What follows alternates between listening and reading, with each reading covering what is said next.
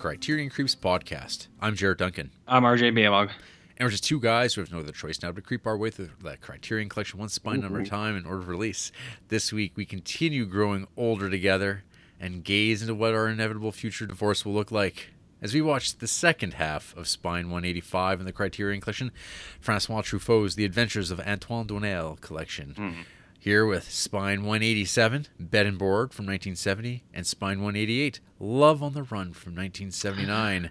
but first, Mm. RJ, But it's fall, baby.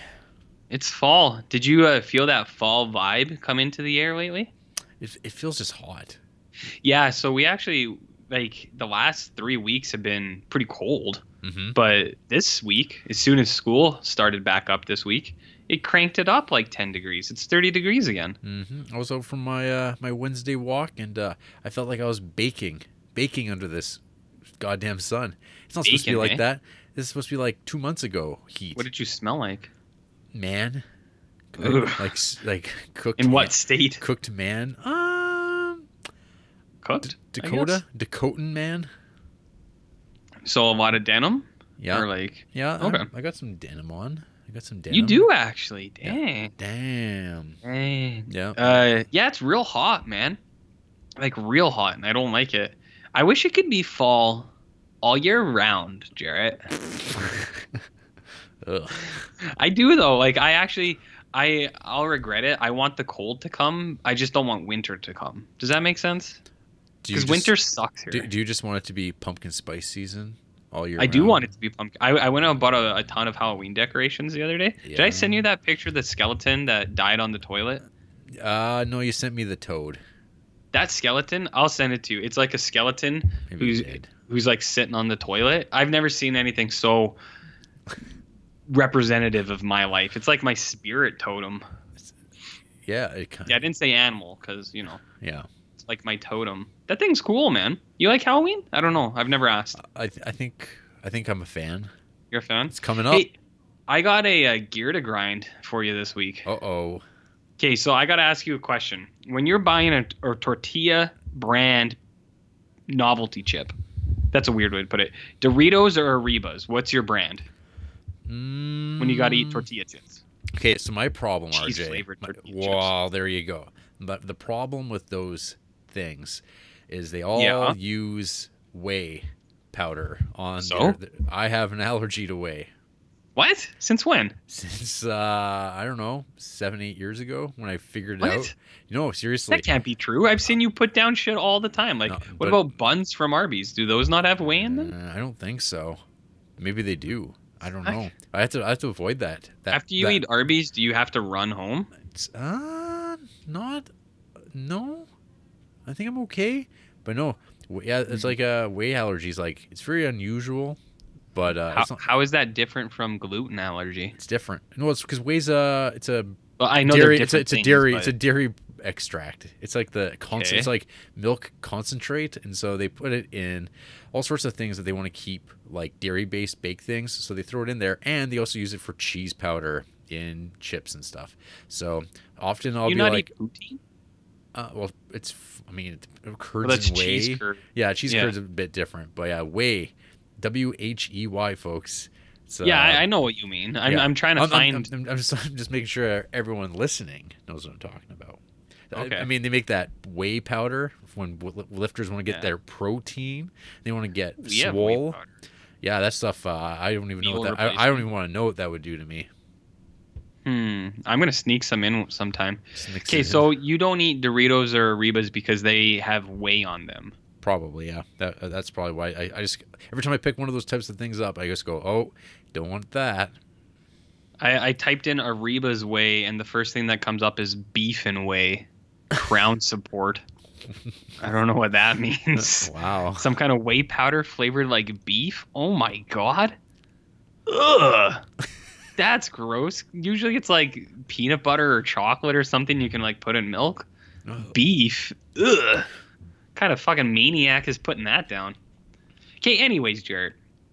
But you've had those and they taste good. They just make you feel bad, right? Yep. Okay, so I've always long held that Arribas are the premium brand. Uh, and people bag on Arribas a lot. They're like, I took Arribas to a party one time because I always like if it's a potluck, I'll pick up like a pizza or a bunch of McDoubles or junior chickens. But if it's a casual hang, I'll bring a bag of like Arribas. And I remember I took one to a place one time, and everyone fucking begged on me. They're like, "What were they out of Doritos?" It's like you oh. gotta skimp for the the bargain brand. And I was like, "Excuse me." I was like, "I'll have you know that Arribas are like fifty cents more expensive than Doritos, if not a whole dollar. Dollar. So what's really the bargain brand cheese tortilla chip?" So I've always held out that Arribas are top quality. So I went to the store and I was like, I kind of want some Arribas. So I bought this bag. And I thought I didn't really look at it too good. I'm pretty like you know I don't really pay attention to stuff like talking, Really? reading, listening. I'm, I'm I'll be upfront about that. I don't pay attention to things very well. So I bought this bag and I thought it was like sour cream and onion or something. Uh, but not really because it's Doritos. But so anyways, it was chili flavored and sour cream but like Doritos has sweet chili heat, so I was like, oh, maybe it's like chili flakes or something. But then I found on the bag it had an actual bowl of chili, and I was like, oh, this could be good. So we cracked that thing up, open. Andrea and I both had a uh, chip, and there was just sheer like horror in her face. These chips were the grossest fucking chips I have ever eaten in my life. We each had one and we threw the bag out. My disappointment was immeasurable and What- my day was ruined. What, what, was this brand? Arribas. So Just- it's just Arribas. Yeah, Arribas chili and sour cream, I think they were called. Hmm. This was these were the grossest fucking chips I have ever had in my entire Oh, they're the old Dutch or those things. Yeah, Arribas are like old Dutch's version of Oh, Doritos. See, I'm, I- I'll, I'll like- hold you. They're like they're plain cheese ones that are just basic Doritos. Those are awesome. hmm. Those are awesome. Or, or their jalapeno and cheese versions. See, Those are awesome too. See, I'm not even a, see, I'm not even that big a fan of the old Dutch. Yeah, a lot of people bag on Old Dutch. They're, some uh, reason. Well, uh, That's a I- Canadian brand, right? I think so. I think it's exclusively. You can look it up, folks. It's got the little little uh, Dutch windmill on it. Real So- novel. They, but it's like the, it is definitely the cheap chip because they come in those white boxes and you get two little bags Dutch, of yeah. chips. Yeah, for the regular Arribas. chips. No, those are uh, single. They, they want to compete with the big dogs of Doritos. So like I'm bringing this up, and if it's only available in Canada, there's like no, there's like two listeners who are going to be able to try these. I I can't recommend it. We threw I threw the This- entire this fucking sounds- bag out. Yeah, that does not sound like a One chip. recommend. That just sounds like a challenge. One chip. Yeah. That's all it took, and we were both like, ugh. And I've eaten some pretty mm. bad shit, man. Like there's lots of times it's like this isn't good, and then you just keep eating it. You know, Oh, you know, yeah, I when you're know. fat. Yep. And you're when you're a fat piece of shit, you're just like whatever. you I don't you can't care. help yourself. You've just given up. Yeah, I know what that. So you know what I did after? I made a box cake, and I ate it because it's like I said, my disappointment was immeasurable and my day was ruined. So a I was just like cake. You're talking in like the um, Betty Crocker. Betty Crocker, yeah. yeah, like box we cake. bought one a while ago, and it's just it was just sitting in our cupboard, What flavor? and I was like, it was golden cake. Ooh. So we did that with a little vanilla icing and some sprinkles and shit. Mhm. So it was like a birthday cake kind of, and uh, it was pretty good. well, I'm glad you had a birthday cake in my honor. I did have hey, happy birthday, Jarrett. Thanks, Arj.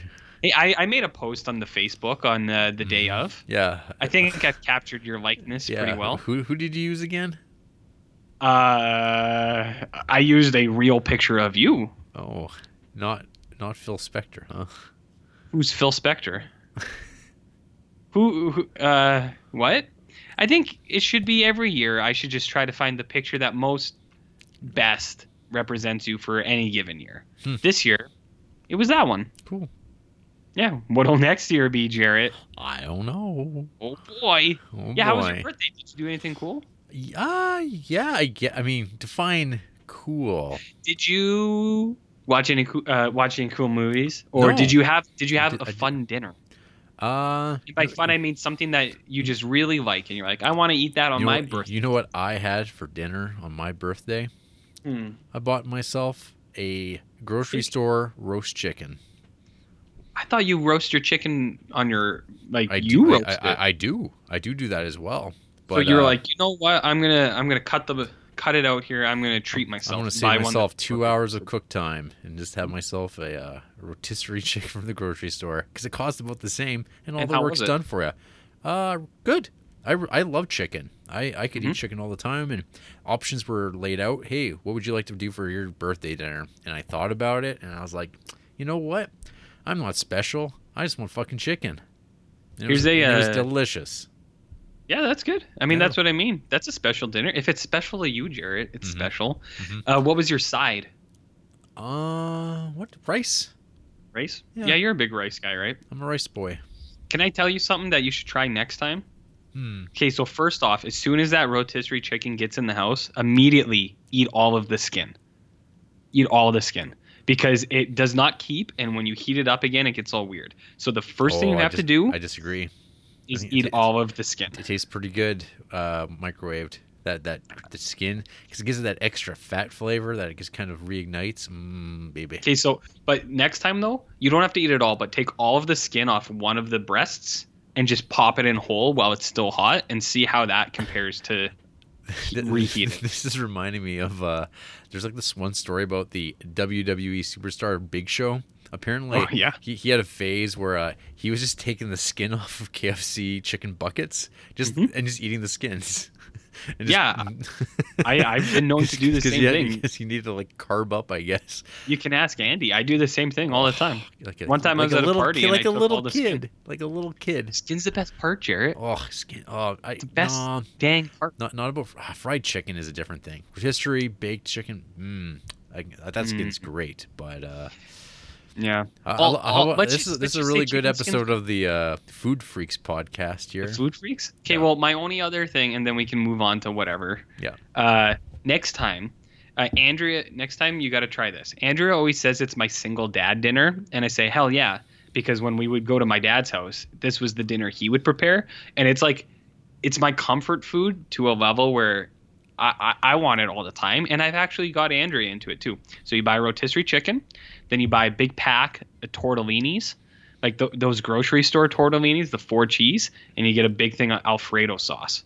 So tortellinis and Alfredo, Ugh. and that rotisserie chicken. You put some garlic salt on that shit. Ooh, girl, some herbamare. You know about herbamare? Oh, baby.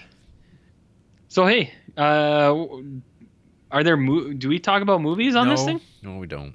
Okay.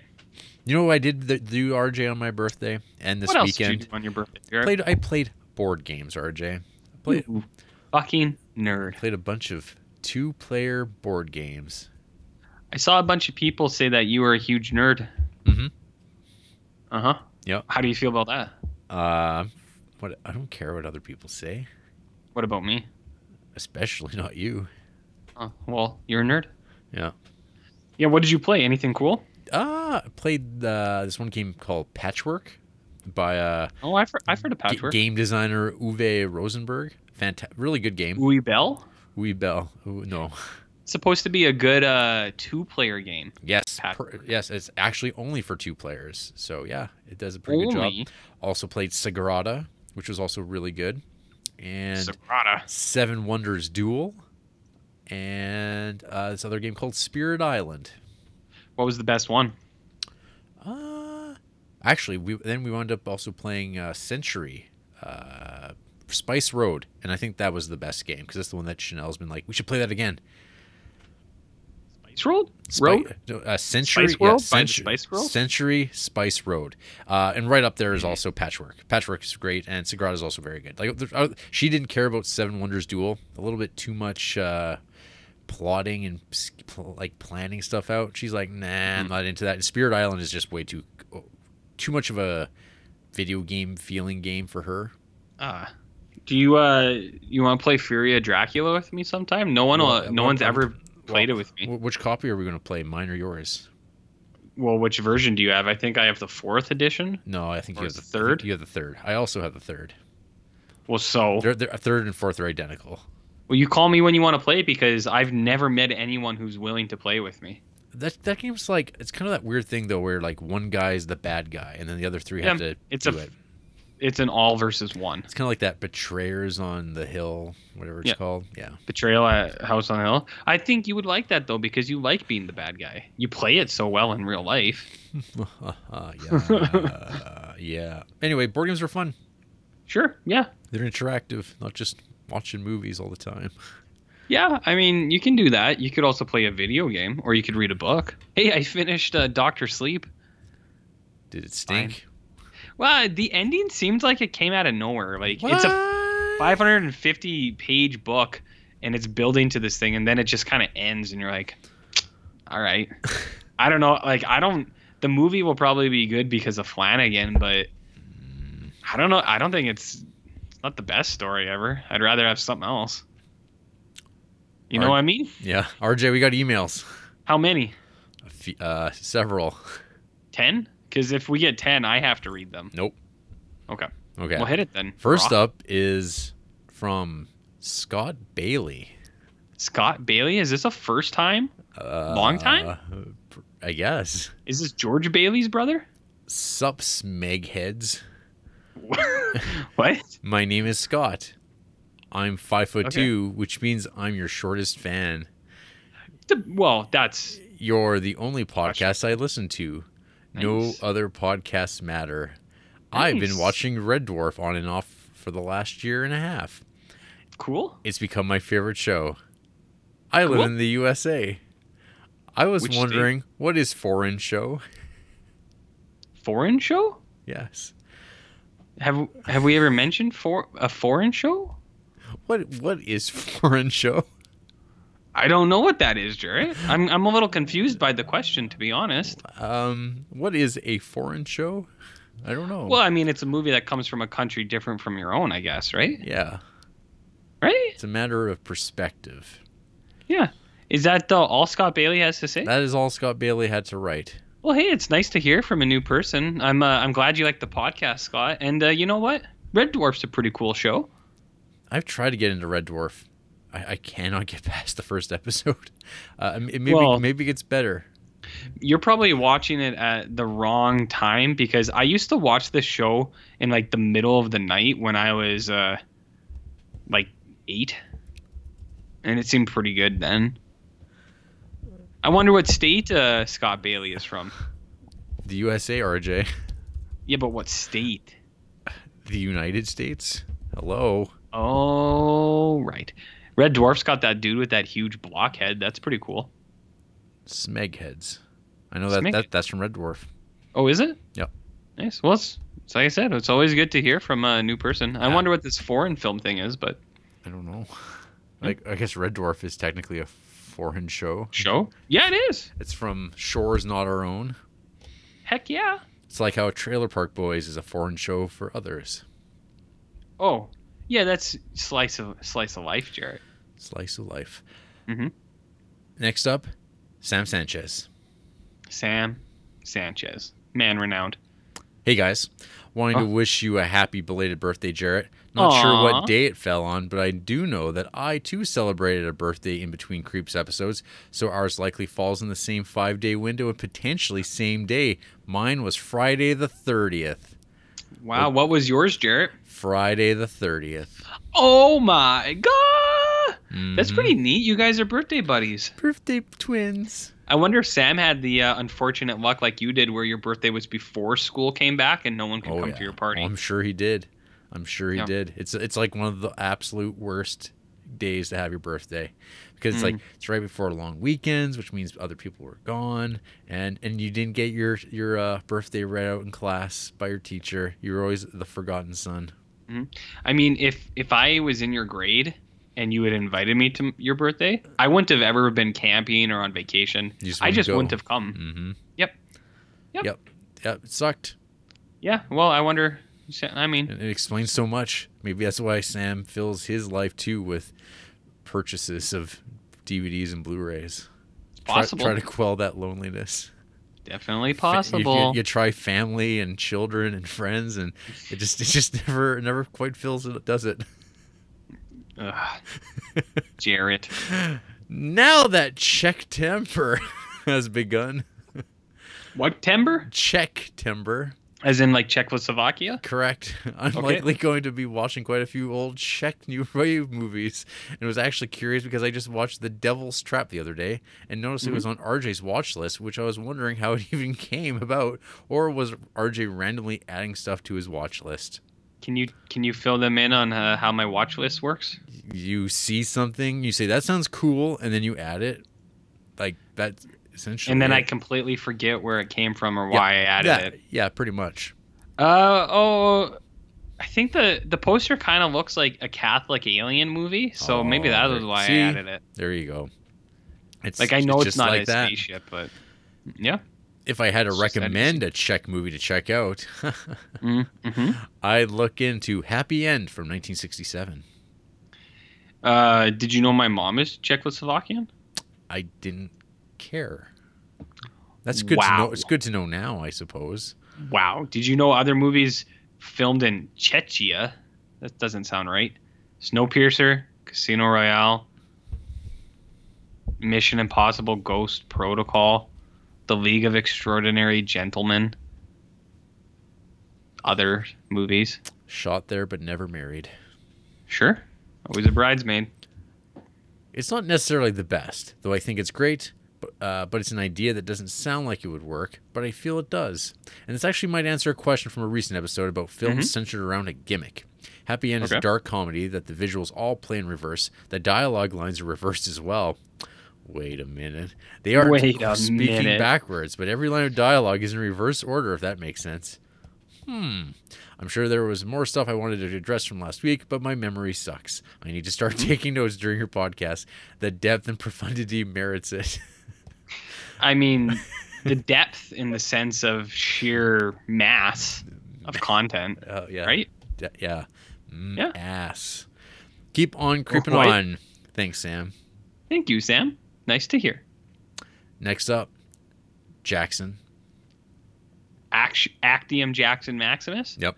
Do you think he gets annoyed by that? Mm, I don't care. We'll find out one day. First and foremost, I'm wishing Jared a b- happy belated birthday. Regarding Wow. last week's question from Justin, I'd say Female Prisoner Scorpion Jailhouse 41 is the best, or my favorite at least, exploitation film. But my Skylarking and Sleaze is pretty surface level so far. This was the rape film from my video store experience.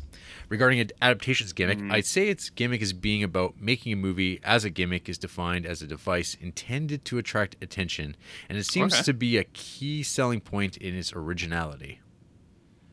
Uh, yeah, I mean that makes sense, right? Sure. that makes sense, right? I guess there's like the Nick Cage playing a fictional brother on top of the brother, and then there's the uh, there's like the the levels of conceit that are all foisted onto that. How many levels of conceit are in this podcast? Many, too many. Too a many. question for Jarrett is in regards to the film La Traque, which I saw you think hmm? highly of. What are your thoughts on this and how you'd come to find out about it?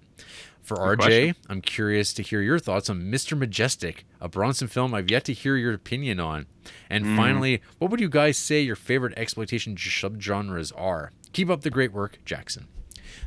Thanks for the email, Jackson. Thank you for the email. First up, uh, for me, uh, So La I'm pretty sure I first found out about from the uh, movie zine I've mentioned before, uh, Cinema Sewer from Robin Bougie, and it might have been like on a list of um, just like general recommendations of stuff that uh, Robin Bougie had been watching, and coming across and being like, oh, it's a man hunts man type deal. That sounds decent. And then I do remember when I watched it, I uh, acquired a copy. And What do you mean acquired? found I found it, you know, out out there in the world, and uh, I this was like the last movie I watched on Halloween night, right Okay. before bed. It's this, I had watched it on my laptop, French subtitles, and Mm-hmm. I was just like uh, so excited by this movie because I, I love the tone of it, the setup. It's like everything I always love about like 70s thrillers.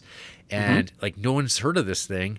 And it like really for me at the time delivered. And I was like, man, no one's like no one's seen this. And it's not available anywhere. Like just you can't just order it online and buy a copy of it. And Mm-hmm. to this day, it still remains completely unreleased. And um, I probably my my five star uh, review I think I gave of it or whatever star rating uh, was probably overcompensating for the fact that I really think people should watch it or hear something about this movie because it's like this obscure French thriller from 1975 that I guess Warner Brothers has the rights to, and there was maybe supposed to be a release of it in France at some point, but I don't think it ever came, and uh, so it just continues to linger in obscurity. But yeah, I, I mean, I'd want to watch it again to see if it uh, holds up as much. But at the time, just like watching this movie that was kind of like a hidden gem that you don't see very many people watch, and it's hard to track down. It added to its like mystique of like coming across something you're like, wow, this is like my own little thing. But who? RJ, what Yeah. your- what were your thoughts on the watermelon salesman, Mr. Majestyk's watermelons. Mr. Majestyk? Mr. Majestyk. Uh, yeah, this movie's awesome. Uh, it's been quite a while since I've seen it. Actually, uh, I just remember he's pretty passionate about his watermelons. Mm-hmm. He's like, they were my melons. Uh, when people kind of go through, I think people like mess up his melons, and they're like, "Why do you care so much?" He's like, "They were my melons," and it's just very matter of factly, and it's Very like Bronson like. Yeah, and uh, I mean, these guys go after his melons, and then uh, Bronson goes on a Death Wish style vendetta, and he's like, you know what? Fuck these dudes. Uh, there's a pretty spectacular scene at the end too, where I think Charles Bronson like jackrabbits out of a, the back of a car, like through the window, and it looks, it's not like sped up, but it's definitely he's moving faster than a normal human should. Maybe he's got that quick twitch in his muscles. You know that quick twitch, Jarrett? I, I- I think you've talked about that when talking about football, and then I roll my eyes and I go, uh huh. Hey, This is a, a thing that if you Google it, it is a uh, accepted fact about muscles. Apparently, I'm I'm just the messenger, you guys. Uh, yeah, Mr. Majestyk, Majestyk's awesome. It's been a while since I watched it, but Me it's got too. some good melons. Yeah, and uh, Elmore Leonard wrote it, and uh, That's cool. It's got a, a vintage Elmore Leonard villain in it. Very. That's cool. Very a good time. And as All far as very cool. uh, favorite exploitation subgenres, Um, I I like the movies that exploit nice things, like teddy bears. Hmm. Just like a really friendly thing, Jared. all right? Here's a here's a list to maybe. Here's a real on. answer. Biker exploitation films. How do you feel about Okay. those? Like cyclists or like motorbikes. Bikers. Uh, I could take it or leave it. Blacks exploitation. Uh, well, the few that I've seen, like Blackula, that was actually really good. So Yeah. Yep, Not exploitation's got there's some choice stuff in there. Mm-hmm.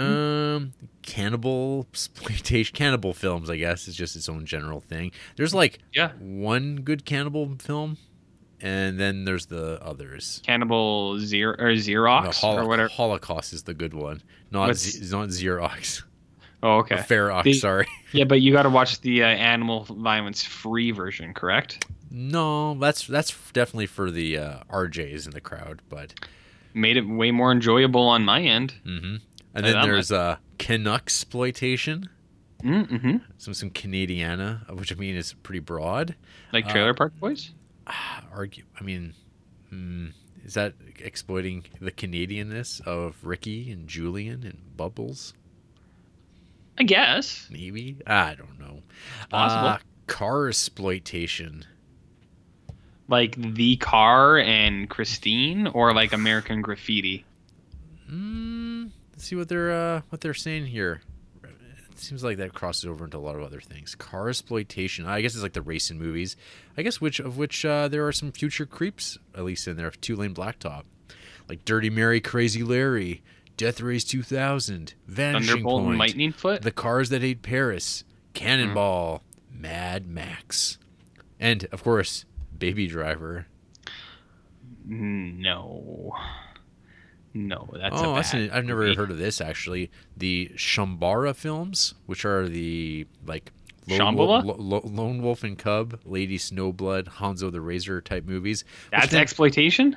hey, it's listed in this list. I mean, that kind of falls into like the pinky violence stuff, which uh, then there's like crossover. Uh, Jackson mentioned female uh, scorpion, which is like women in prison, but it's like the Japanese strain of that stuff.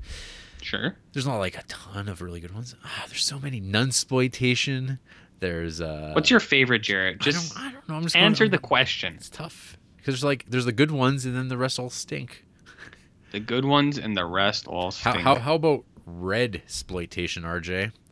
uh, like, are you the- talking about the, red man? Yes, exploiting of the Native American. Do you, well, hey, that's that that term doesn't fly up here in Canada. That's an American term, friend. hmm Friendo. Uh, yeah, I watched. Remember that movie I watched with the not alive anymore Kirk Douglas Indian fighter? Yep. That that's got to be red exploitation. Well, Except that- there was a that- that's there was- just, uh, that's just a regular old western. there there was many Italians in that movie though. Oh, of course uh, there was. playing hmm the uh, the red man. So How about sex exploitation? what does that mean?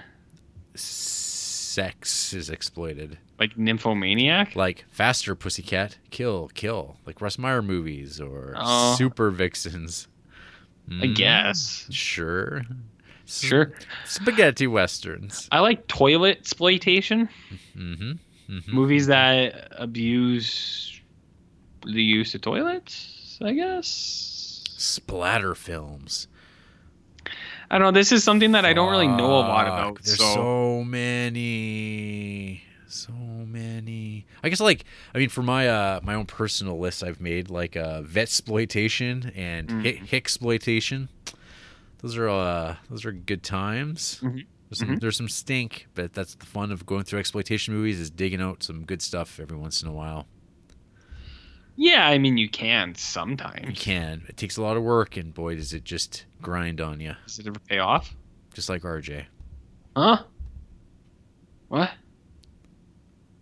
Onward Huh? and Yes. forward.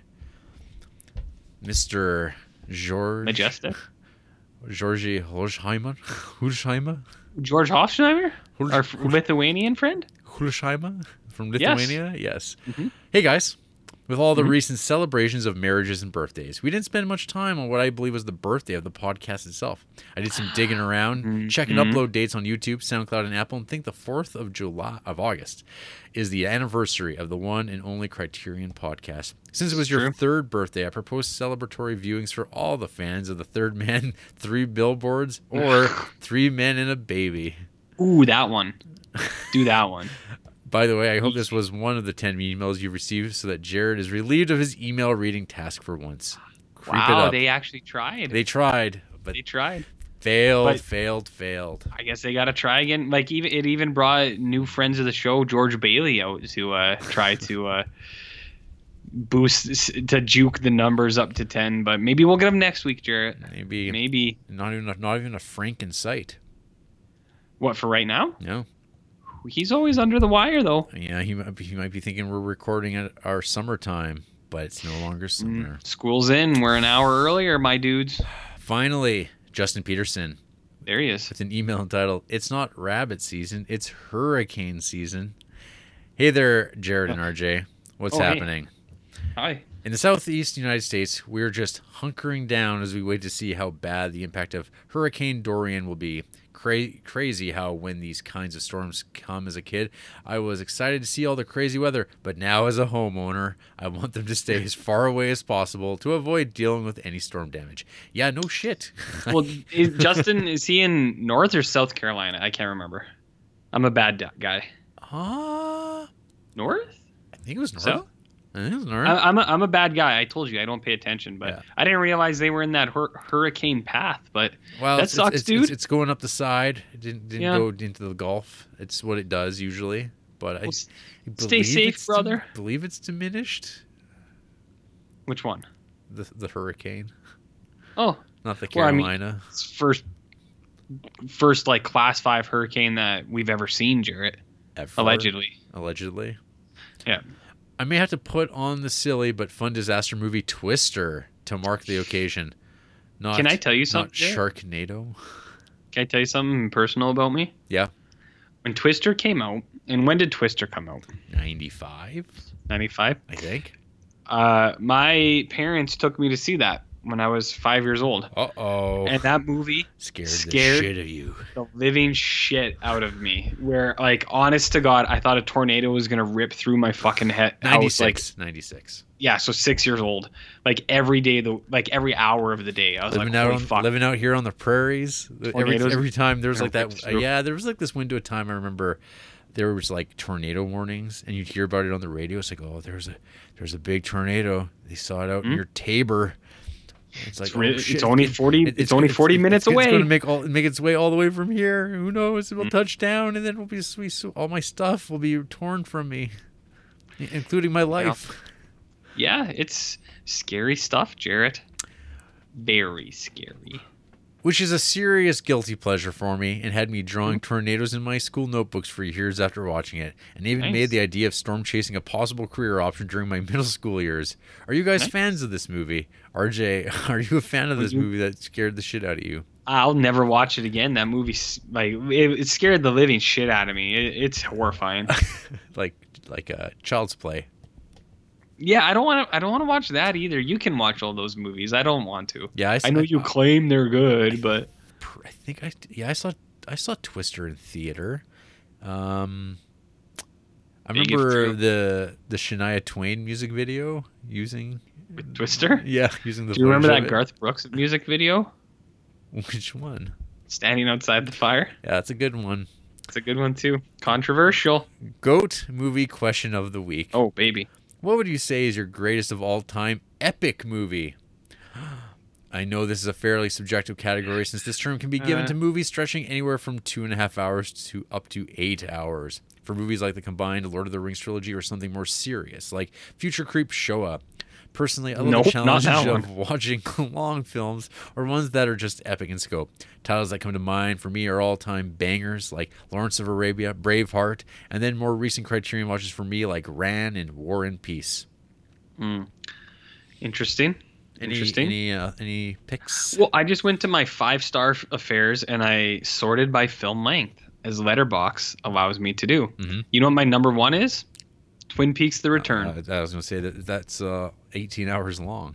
the next real movie because there's Planet Earth in there, then there's Lasagna Cats, Mm-hmm. uh, Lawrence in Arabia, Seven Samurai, JFK, Casino, Fanny and Alexandra. I did watch that five hour version. Is Mhm. does that count as an epic, I I would say that like I would or just like long? I would say it's like the the grand of scope adventure movies are kind of more. When I think of epic movies, I think of like adventure rather than Fanny and Alexander, which I, is like Hmm. I think an all time banger of a movie. But I don't know if I'd call it the epic movie that when if you're talking to regular folks, they would be like Braveheart. So Lawrence of, of Arabia is probably up there, but I mean, Fishing with John is also pretty long, It's pretty long, and they it's epic. They do a lot of traveling, Jared. and then What got- about and peop- Master and Commander? Ooh, That's that's an epic, right? It's like a it's kind of like it's also like kind of a revenge movie. And it's a science movie. Science, oh, movie's so good, folks. Complicated biology. Just gotta throw it out there. You, you should be all watching Master and Commander. Pretty much everyone should be watching Master and Commander. And if you haven't, No. you're bad. Yeah. You are bad. bad dude. Uh, yeah, I mean, Lawrence of Arabia, when I saw that in a theater a few years ago, that was pretty awesome. Pretty, it it really demonstrated how important it is to watch movies in scale. Hey, I saw our local theater is having one of the. They sometimes do those events, and uh, there's something in. Let's look at classic films, Jarrett, because that's where you watched it, right? Classic film event. Okay, what do we got coming up? Ooh, Legends of the Fall next week. Wha- wha- What? Wow, huge, huge. I I can only imagine I- that I can't- I can- I because can't it was think of- filmed here. Yeah, I can't think of very many films that uh, best or better examples that really take full advantage of the form, the medium, as a Legend of the the Edward Fall. Zwick classic Legends of the Fall. Brad Pitt, Bart the Bear. Oh baby. Uh, next up, October 18th, Silence of the Lambs. Cre- Creeps fave. Ooh, baby. Shit, when's that? It says October 18th. Oh, fuck. These ones though, these are like kind of sometimes they say that they're coming, but they don't. But they don't play Lethbridge. yeah. And like Mm. it's kind of difficult. So then that one would be worth seeing. The I- next one absolutely. I I'm like all aboard on that one. November's is Godfather Part 2 Okay. and uh. December's is Christmas Story. They used to do something here that was really cool where it was like at uh at Halloween they would do double bills of like the mummy and the wolfman the Wolfman and stuff like that. And I actually really enjoyed going to that. I think I, I watched Jaws there uh, a couple Creeptobers ago. Um, they used to do that a lot. So I guess this year's is Silence of the Lambs, but it'll it's debatable if we'll get it or not. We- I'll, I'll check it out. I was so mad because I when I went to see uh, Once Upon a Time in Hollywood, I found Mm-hmm. out that the night before uh, the theater chain was playing Jaws, I was like, oh, Here? yeah. Yeah. Well, I don't Yeah, know. I See, this is the thing though. I'm not 100 percent sure if it actually played here, but the the theater chain was playing it, which doesn't mean anything. But I was like, what? Oh, I don't even want to know. Yeah. I mean, I saw Jaws at the theater here, and it was awesome.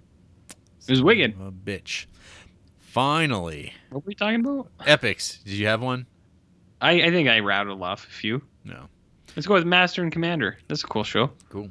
Finally, I'm curious to hear about your movie watching process. How often do you aim to watch a movie? Do you like to Uh, pick movies randomly or stick to a watch list? Are there any movies you want to see that you have been putting off for far too long?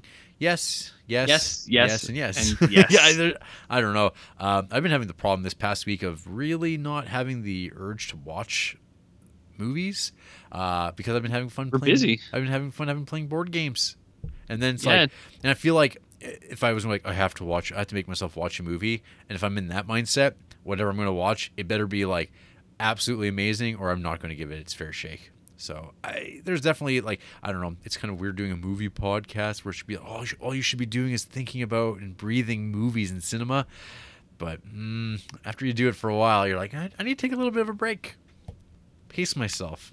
I agree. I agree completely. Yeah, I don't know. I, I have a list and I have things that I want to watch. And October And- is fast approaching. Yeah, that's another thing too. I'm trying. I, I imagine you're the same as me. You're trying to pace yourself for what that's going to be like.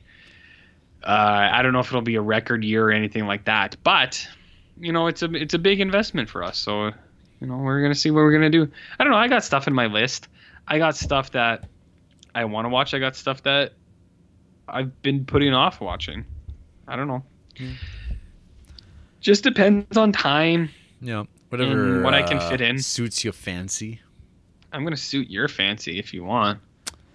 Personally, I am. Oh. Uh, I aim to watch at least a movie a day. While I keep a watch list, it is frequently getting shuffled around, and I often let random movies I hear about on podcasts like yours sneak their way to the top. Yep. Yeah. Uh, and Yeah, I agree. The movie that has been on my watch list for the longest time that I finally need to check out is Past Creep Spine Number One: Grand Illusion. You don't need to check that out. it's fine. I, I, you should check it out, though. I mean, it's, it's number I mean, one, it's RJ. number one. It's number one. Does that mean it's good? It's the first. Jarrett. Thanks for the time, creeps, and have a great show. We hope to. I I mean I don't know. Jackson Jackson hasn't uh, rated our last week, so must Uh-oh. not have been an all-time banger because he went two weeks in a row, said they were really good, and then this week he you know he didn't say nothing. Oh. Didn't say nothing. Uh, yeah, it's nice to hear from our friends, our close personal friends, and yeah, I don't know. I would love to watch a movie a day, but uh, it it never happens for me. And I've I've mentioned before, I watch TV because sometimes I just want to watch like two or three episodes of a TV show, and you just throw that shit on and you can relax. Sit but I was a TV kid. and- You were a TV kid too, Jarrett. I was, but I don't watch TV at all. I saw um, that Disney Plus is going to have all the Simpsons, but is that just Hulu or is that everywhere? Because they bought Fox, right? So you know what I mean. Yeah. If if it gets if it gets the full gamut of the Simpsons, that may be worth investing, Huh. friend. Huh. And yeah, I don't know. You ever watch the Simpsons, Jarrett? Yeah, I've I've watched an episode here and there. Was it good? Yeah, Yeah, I like it too. it's pretty good. Hey RJ, um, What? what what you been creeping on this week? Well, uh, as we've mentioned before, not much. I mean, uh, stuff happens. I saw you watch that Dave Chappelle special. I did. I did. It's mostly Dave Chappelle uh, for an hour and a half talking about stuff that other people aren't allowed to talk about. And he's just like, he's like, everyone's all scared about talking about LGBTQ, but I'm going to talk about it. And then he says, everyone's scared about talking about Me Too, but I'm going to talk about it. And his big thing is he's like, I don't really give a shit. And uh, I gotta say, for certain things, I'm obliged to agree with them. Where all the comedians that are like, people are, it's like comedy's too politically correct. We should be allowed to make fun of some stuff. And uh, I'm sure it's not new. Lots of comedians talk about this now, where they're like, man, can't say anything. It sucks. And then people get all in a steam. They're like, do you really want to make jokes about this? And it's like, well, some some of that stuff is funny. Like not people getting like raped or anything, like not that kind of stuff, but you know, certain things. Like Ricky Gervais goes on a big thing about how he was making fun of like nut allergies and he got like just completely like assaulted by people online about his like my daughter has a nut allergy. She'll die. And he's like fuck relax. He's like it's a joke. He's like i'm not gonna like throw peanuts at her. Cool it. You know jared it's okay uh i think those other things that he was doing before were better it's it's mostly just him kind of like talking about stuff that he's into i, I mean that's all stand up really is right but Pretty much.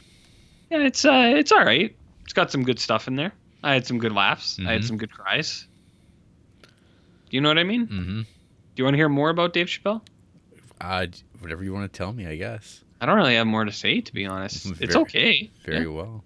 I like stand up. I just saw that, of course, people. It, it seems like uh, the, the the life of the stand-up comedian is one Mm. of just like constant like bullshit. Scrutiny? Like it's like why why would Well, anyone that's what do- he's. why would anyone even about. want to do this job anymore? It just seems like it's it's like you're just dealing with all this other part of your job is like essentially you're an entertainer. Yep. At the end of it, and I guess it's like you know if, if you're not entertained, you just move along. Well, that's kind of his point too. He's just like, he's like, this is our job is to like make fun of stuff. He's like, not. This is how it's always been. Like everyone's got to relax. He does say a few things though that you're kind of like, oh well. and then like if you watch the crowd, there there's a lot of moments where you can see visible discomfort on uh, some of the crowd. Mm-hmm. So you're just like, whoo. I mean, I don't care because I don't care about anything. But uh, Are you you, know. are you a nihilist?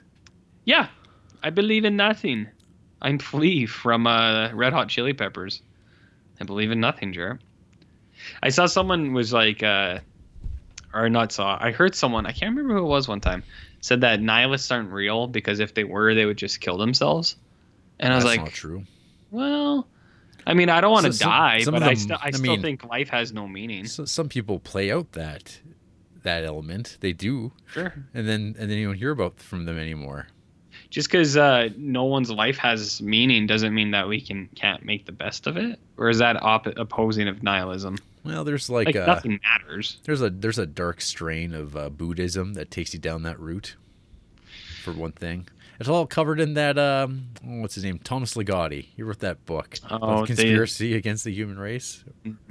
that Yeah. guy whose fans are insufferable oh my god I, I, can, I, I, yeah, his type of thinking and writing would definitely appeal to the Milady the reddit crowd, crowd. the Redditors, the reddit the reddit crowd where Re- every Reddit- fucking Re- Reddit, person on Reddit, reddit cops. have you read house of leaves have you read thomas Ligotti? have you read this and it's like holy fuck you guys need like something new to put your time into Someone used to write something as good as the master writes. Uh, it's so weird fiction. Have you read Thomas Ligotti's weird fiction? I hate that term more than anything I've ever, ever come across. RJ, have you read any Thomas Ligotti? no, It's good. but I know. Well, I'm sure it is. But I, I mean, I've read uh, short stories, and they're uh, pretty. people they're- love They're Fight good. Club. I like them. What about Fight Club? Yeah, I've never read anything that I really liked by uh, Chuck. Old Chuck. Yeah. Old Chuck. The one story of his in that haunted book uh, about the swimming pool, uh, that's like fine. But the, the whole conceit of that book is so dorky. Yeah, everyone says that that book. Everyone, it's always that's another book that always. What's the grossest book you ever read? And it's like Haunted by Chuck Palahniuk. uh, Totally. And it's just like This, vo- this this voice of yours, this, That's pers- this every, persona. every man on Reddit. Have you ever? Well, You ever let, eat let me let me let me tell you about Christopher Nolan films. Um, Okay. excuse me. Uh, have you have you watched Whiplash yet? oh, uh, excuse me, Jarrett. These aren't the baby drivers of the world. Okay. Mm, My opinion is right. Yep. Other opinions are wrong. Fair? you watch anything else this week? Yeah, I watched Street Walking. Street walking. walking, street walking by Joan Freeman. Uh, was it last week you were talking about Street Yeah, because I was talking about Vice Squad, and then I was like, Yeah. Street Walking's like a, a companion piece. Yeah, so that's that was why I knew you talked about it, but I Mhm. was like, when were you talking about Street Walking? About An- Antoine Doinel. You're right. So the reason I watched this, Jarrett, is because it was 80 minutes long. it's that sweet spot. and it was readily available on Amazon Prime. Starring Melissa Leo, hit actress from the Kevin Smith Smith movie Red State. You remember that movie, Jared? Sure do. Sure do. I remember You- she was on the poster and that she was only in that movie for like five seconds. Yeah. You know what she's also in though? She was in uh, Homicide, Life on the Street, Life on the Street. That awesome TV show you should watch Okay. sometime. Uh, I might. It's really so good. she she plays Cookie, Jared. yeah. And Her, uh, her and her Cookie, brother, they arrive on the they bus. arrive. Uh, and is it the Rotten Apple? I believe. I believe so. Yeah. So they arrive at the Rotten Apple, and there's mention of leaving their abusive Yeah. parents behind. Yeah. There's phone calls in telephone Yeah. booths. Mhm. And then you jump a little bit Mhm. to Cookie working the street, baby, Street. walking. because street walking. There's a really the intro has this awesome song. It's just like street walking, and you're like, yeah. Um, and And you're like, So- yeah, I like horrors. someone's got to soundbite that. Quote Jarrett Duncan. I'm not even going to repeat it because I can get taken out of context. Even though this is a character I play for the podcast, I can't repeat the things you say. Uh, street walking. So Cookie, she's walking the street, baby, and she's got a pimp. His name's Duke. He actually reminded me a lot of you. You guys have a lot of the same kind of mannerisms. Uh, so she's got this pimp named Duke. Duke beats a lot of women up, and he abuses a lot of women. That's In isn't that the same thing? A variety, well, a variety of ways. Does he have a pimp stick? That's you know, it depends on how you define stick. It's attached to him. That he pimps. Um, You see what I mean? So Cookie's trying her best for her and her like 13 year old brother, who is like, when you first see this kid, uh, like once she's a whore, this kid. well, I mean, they say it, not me. So like once she's a prostitute, a sex, worker. Once she's a sex worker, uh, she comes home to her brother and he's like in the kitchen and he's suddenly like a 45 year old Italian man. And he's like, What you doing out there? Huh? Give me a cookie. I want a little cookie. And it's like, Give me 10 bucks for the movies. Oh. And he's like talking to her. He's like, it's it's very strange. He's like, well, that guy you got home here, what a piece of work that guy. You had it coming the way he was treating you. And I was watching. I was like, is this kid supposed to be 13? Like, what's going on with this kid? It's very bizarre, Jared. So Cookie, she lives with one of the other sex workers, and she comes home one day, and this other sex worker got into a fight with Duke, and Duke beat her up, man, beat her up bad. Pimps are always beating up their hoes, though. That's Yeah. like that's kind of the central theme of these films. Yeah, Sadly. exactly. Sadly. So uh, Cookie's like, oh shit. So Cookie takes a uh, girlfriend to the hospital, and then she talks to I think one of her regulars. Um, it I- like I don't know if it's implied that he's a rival pimp, but he's he's definitely like one of her regulars. And this guy's like, you know what, baby, I'll take care of Duke. Don't worry about it. So uh, they kidnap Duke in front of her, and and like he knows Cookie set it up. So these guys take Duke out. They try to whack him, Jarrett. Uh, but he gets away in a fit of madness. Uh, you get to see some real fighting in this, where people are just like sloppily mashing their bodies into each other, and it, it's kind of like it looks goofy, but it's like that's how people really fight. A lot of people don't know how to fight, So they kinda just, like- true. kind of like just whip their bodies around. So I thought it was actually super authentic the fight scenes in this. Duke gets away, and he is in a death wish style vendetta against Cookie, and uh, he goes on a tear where he's taking out pimps and whores left and right, looking for Cookie. Mm-hmm. Uh, so Cookie's on the side. She doesn't know Duke's coming. She gets into her own kind of things. You see her with some Johns. You see her with some regular folk, all on the side. Duke is tracking her down, and he is, he's got, he's got, uh, he's got something to prove. You know, Jarrett. He doesn't like no doll trying to show him what's what. Know what I mean? No. Well, of course you know what I mean. Uh, I think Streetwalking is a pretty good show. It's it's like I said, it, it seems kind of authentic. Like, is that what it's like for sex workers? It's probably a lot worse, but uh, they don't sugarcoat it at all. Dudes coming in beating them up, and like, there's the guys that obviously are weird, and the other sex workers are sticking up for each other, and they're like, "Don't go with that fucking weirdo. He's gonna kill you." Uh, there is a strong feminist message in this between the sex workers where it's like you know what this is just a job it's like we'll get through this. We'll we'll and we'll come out on the other side. And they kind of band together jared. You know what i mean? Mhm. this movie's got a good look too. Uh, all the streets look real and lived in. And one of the things that i liked a lot were the street lights. Like the green lights really stand out. And it's like this pop of color that's coming out of in through the screen. So streetwalking's it's not a bad show man. It's not a bad show at all. Good. What do you think about street streetwalking streetwalking Uh, it's good. Like I Yeah. said, like it's been a while since I saw it. Uh, I've got that DVD it. because it's uh that Roger Corman distribute distributed it, I guess. Sure. And uh, yeah, it's a it's a sleazy good time. yeah there's like it's not something that i'd say anyone should rush out to watch if you're in the mood to watch a jarrett sti- a jarrett duncan style pimp named duke beat people up streetwalking's Why, the movie why for you wouldn't you want to watch a movie like that? Now that you've Well, sold it this way. now that I've sold, just summarized it completely. Mhm. No, I mean, if you want to watch a movie with that vibe, it's pretty good. There's definitely way worse. it's not bad. Great. I like Streetwalking.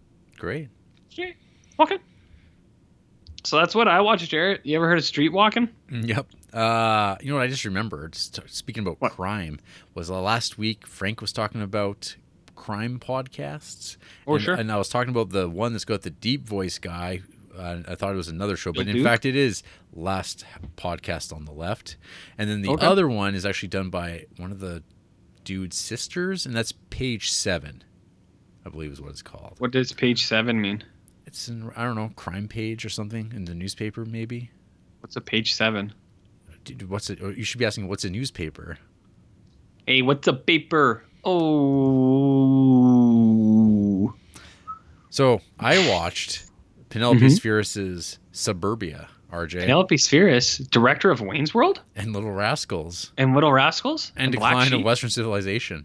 And Senseless and Thunder and Mud. This little bad boy from the year I was Uh-huh. born in 1983. This film uh, is on the Criterion Channel. So I was like, Why? why hot dog? I, I should watch something What a this wiener. I should watch something this weekend so I have something to talk about right now. And so Mm-hmm. I did. Fittingly, this movie uh, co-stars Flea from the Red Hot Chili Peppers. Does he believe in nothing? No, he has, he has a rat. He has a pet rat that at one Is point he Ratto? fillets. He what? He fillets this rat. Like Mm, he's, you like, lost me, he's, man. He's like kissing this rat, and then at some point he's like puts the rat into his mouth, and I was like, huh. you lost me, dude. I bring it up with Flea. Fle- you lost me, man. oh, Flea's a bad dude. He Oh, believes in th- th- nothing, th- man. this- th- that's the uh, the cherry though, RJ, because there's a a whole lot of animal abuse in this film. My goodness. What? Why? It's like it's, it's got some some gummo style dead cats that uh that are uh, uh, taken. No, there's like some scenes that like Chanel was watching this with me, and we were like, whoa, involving. So there's like so the whole plot of this movie is uh it's all these kids who are abandoned by shitty parents. They're all like Roseanne kids. But they have all decided to leave their homes and like go out to these abandoned suburbs in some like county of Los Angeles, and they band together. Uh, and amongst these like abandoned homes that were like just like pre-developed or whatever, and then nobody actually bought them. Mhm. Uh, there's like packs of roving dogs Dobermans that are just mauling children to death and just running, Oh, that's ar- cool. running around in packs, chasing after cars. And there's these Yeah. like really cool shots of just these dogs running wild. Uh, but then there comes a bit where these like hicks come through who are like, "Oh, I just want to protect my community.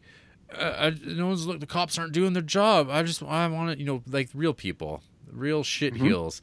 And there's this scene of them like driving around and shooting these wild dogs.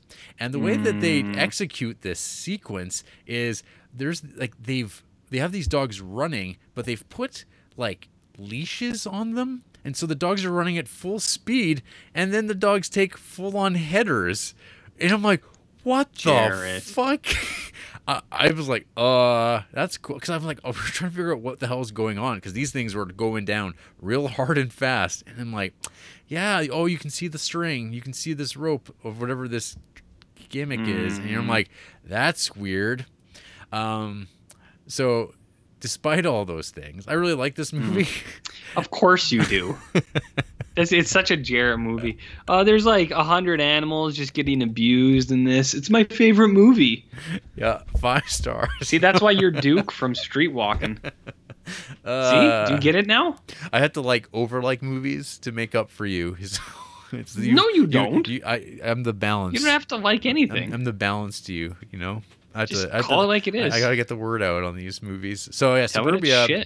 Uh, it- this movie is just like a bunch of kids uh, who are against the world, causing have, Mm. ste- stealing food out of people's uh, garages.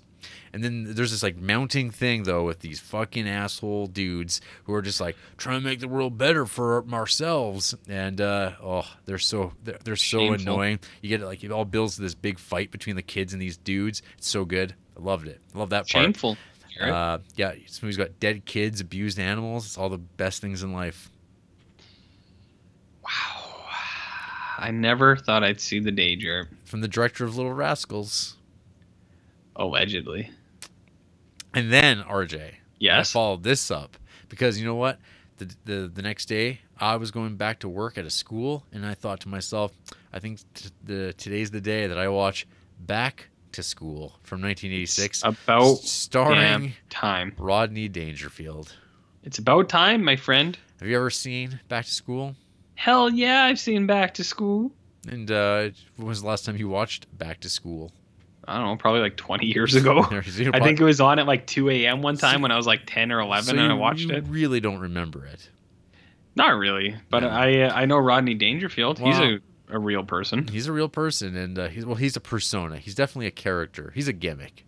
Does he go back to school? Yeah, he goes back to school. So this guy, so he's um, Oh. he's this guy who run. What is he doing? He's like a self-made millionaire. He took over his father's uh, tall and fat clothing store.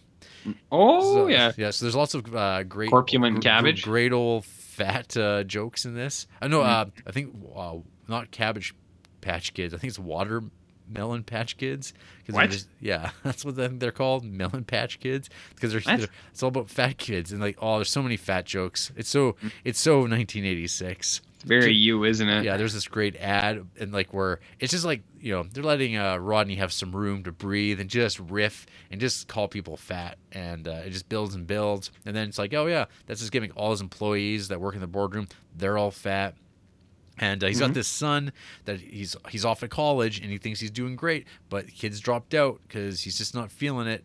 Uh, so Rodney Dangerfield he arrives saying what's what's going on here? Uh, and then he's like well hey if you go back to school I'm going to go to school too that's, I'm going back to school. that's that's the that's the gimmick, and uh, it's got M. Emmett Walsh and Ned Beatty. It's like all these guys that kind of look like Rodney Dangerfield. All Mm-hmm. of America's great fat character actors. They're all, I guess. Is uh, Jon Lovitz in it? uh, no, he wasn't a. Th- he wasn't. Quite, he was still on SNL probably at this point. He wasn't really there yet. Mm. No, no Wayne Knight though. So, like it's, too, it's too early. It's too early for Too early for the good fat man. Yeah. Well, not, not even a John Goodman. What? I mean, he's super skinny now, though. And now, Did you know? now. Yes. So back to school, it's it's kind of like a a snobs versus or slobs versus snobs type of movie. Mhm. His uh, wife Adrienne Barbeau, they have a divorce right off the bat that clears him of like being able to fandoogle some ladies, To do what? Sorry. make, make uh, you know molest them and uh, Okay. hit on them. you used a different word. fandoogle. hmm Uh, this movie does exactly what you expect. It didn't offend me. It didn't annoy me, but it definitely at times felt like this is uh, how presidents go on to become presidents. This sort of like unchecked, like this guy, he knows he's a straight shooter. He knows business. He knows better than egghead academics about business, and it just kind of goes from there. And uh, th- of course, you can't. Movies written to show him as like this great man, so of course, he's the hero.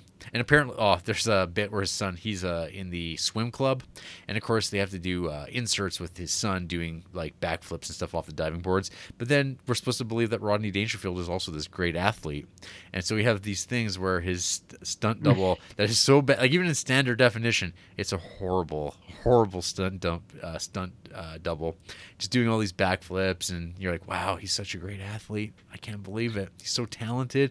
Do you think we could get stunt doubles to do The show? stuff for us? Yeah. Or just people to come in to be better. Like Well, like right oh. now I would step out and someone would come in and like just give really good like- material. I'd be like, hi, RJ. Yeah. Hey. Hi. Yeah. Hello. I'd hope that name- your replacement doesn't sound like that. Hello. Yeah. I heard so- you love the impressions I do. Yeah, they're timeless. Mhm. Um, So yeah, that's all I watched. That's it. that's fine, man. 80, I'm an 80s kid Hey. now. Hey, you know, it's just how it goes some days. Go- Some days you eat the bar, some days the bar eats you. Bear. I think this month might be pretty skim. Uh, I have some plan, some ambitious plans that I will by no means achieve. So I'll probably watch one of those movies with the plan to watch ten, and then not do it. Nice. You'll you'll hear about it next week.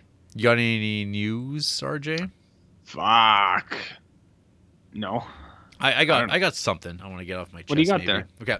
So Is last it about a week, last week after Yes. we recorded, Yes. I uh, actually went onto my uh, my social medias and saw that hey, there's this Joker trailer that just popped up out of nowhere. right. And I watched it and I went, yeah, this has got some potential. I mean, it could Mhm. also just suck. Who knows? No one. How, how could anyone know? This movie hasn't come out yet. But then, of course, I started hearing that there was these The buzz. the, the screenings at, from the Venice Film Festival, mm-hmm. and uh, there was an eight-minute standing ovation. RJ, can you believe it? A standing You know ovation at, got a an- at- standing at an international last year. film festival. Like I can't believe it. Do you remember what got a standing ovation last year? Every movie, but which one? the Lars von Trier film, The House That Jack Built. Yeah. Half the people left, but the people who stayed gave it a standing ovation. But how, long, how long did that last? I think it was like 11 minutes. Oh well, there you go. So No one does that. So- Come on.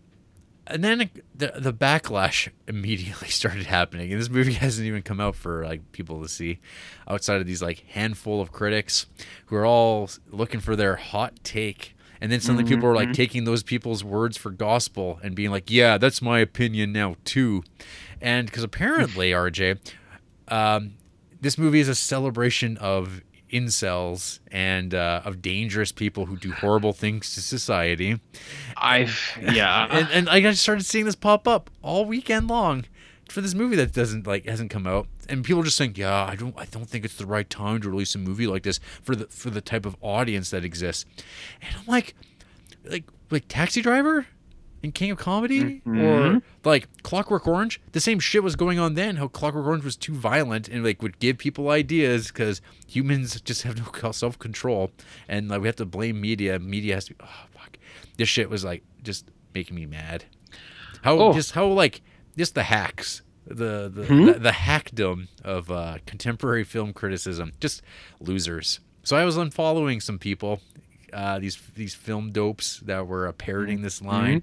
I just don't know. I just don't think it's the right time to be making movies. And I'm like, huh? Yeah, I think that's complete fucking horseshit.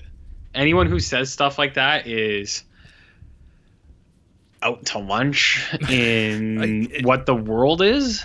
I think. Well, that guy, he dressed like Joker and That's- shot people that time. Yeah. So why is that the issue? How why why isn't other things the issues? I'm not even going to get into it because people take this shit so seriously. But Well, but that's the thing that makes me mad too. It's like so these same people complain about the like Republican governors and senators who are like, it's video games, and they go, oh, these people mm-hmm. are such idiots. And then this movie trailer comes out, and this movie, oh, well, this movie's dangerous. it's like, oh, I see. It's so bizarre. it's I- like, oh, is that what you think is going on there? Oh, they, oh, they think they they think a lot.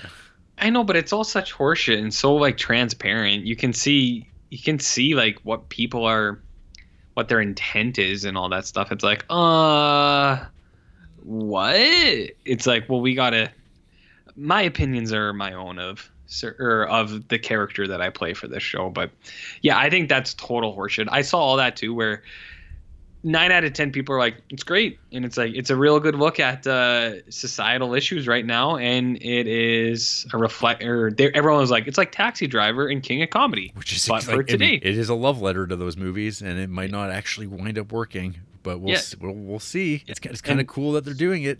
And yes so all the people are like yeah hey look it's like a revamped version of those and uh, the people who like it are like it's good. And then there's that one out of ten one out of ten asshole that's like um this is promoting incels. And then i saw a lot of people who are like people who are making fun of the people who liked joker and they're just like they're like uh it's like yeah these guys like the the dc movies. It's like they don't like the marvel movies. And like that's the like standing ground they have. And it's like if you like marvel movies whatever but it's like if you like any kind of movie whatever but don't like use that to shit on other things. That's one thing i find like super annoying especially for like people who are involved in either film review or podcasting where they're just like they use that to like target stuff and they're just like oh these people like this movie. They don't even like endgame. It's like who fucking cares? Get over it man it's like you're you're worse than they are you're who's the bigger incel like do you know what i Fuck, mean I hate I hate it because I, I even brought it up like last week when I was talking about um the Antoine Colette. I was like, Yeah. oh, it's like you know if he had the internet, he'd be turning into an incel and be talking Oh, yeah. on there talking about friend zoning, and it's like so then I watched this trailer and I was like, oh, this is this looks awesome. Like it, Yeah, I it does. like it looks it, does. looks good. Like visually, it looks pretty great. Um, Mhm. and but the thing is though, Warner Brothers, they're really good at making nice looking trailers. They, they, they've uh, they did that with uh, was it Suicide Squad at one point? They even tricked Yeah, people into that. and And, BVS. uh, Watchmen had an awesome trailer way back when. hey, Like, i like that movie though But they, they have like they have good people They have good making trailer stuff. Yeah, it's like they have someone somewhere. I'm not sure if it's in house or like whatever studio that they deal with. They use Mm-hmm. the music. They pop it in. I don't know if I love the music in the trailer or anything like that, but I mean they were communicating all the little like visual cues of oh that's King of Comedy. Oh, and they're like but it's King, but it's the Killing Joke, and oh Mm-hmm. yeah, I, I'm all like Joaquin Phoenix doing his thing. Um, and, and look, Yeah. it looks like a low key like psychological drama about like a guy. And it's like totally up my alley of like sad bastards and losers. This guy doesn't look like a success that people should be vying for, other than yeah, I could be that loser. I could be that cool guy who's being admonished by black women, and but is in love with a black woman. We, Who Mhm. knows how this stuff's gonna play out? But uh, this idea that it, yeah we're- I, I i know what you mean Yeah. the idea of what sorry oh, well, we'll see what's gonna happen. We'll see what the movie is. Yeah. It's, it's no.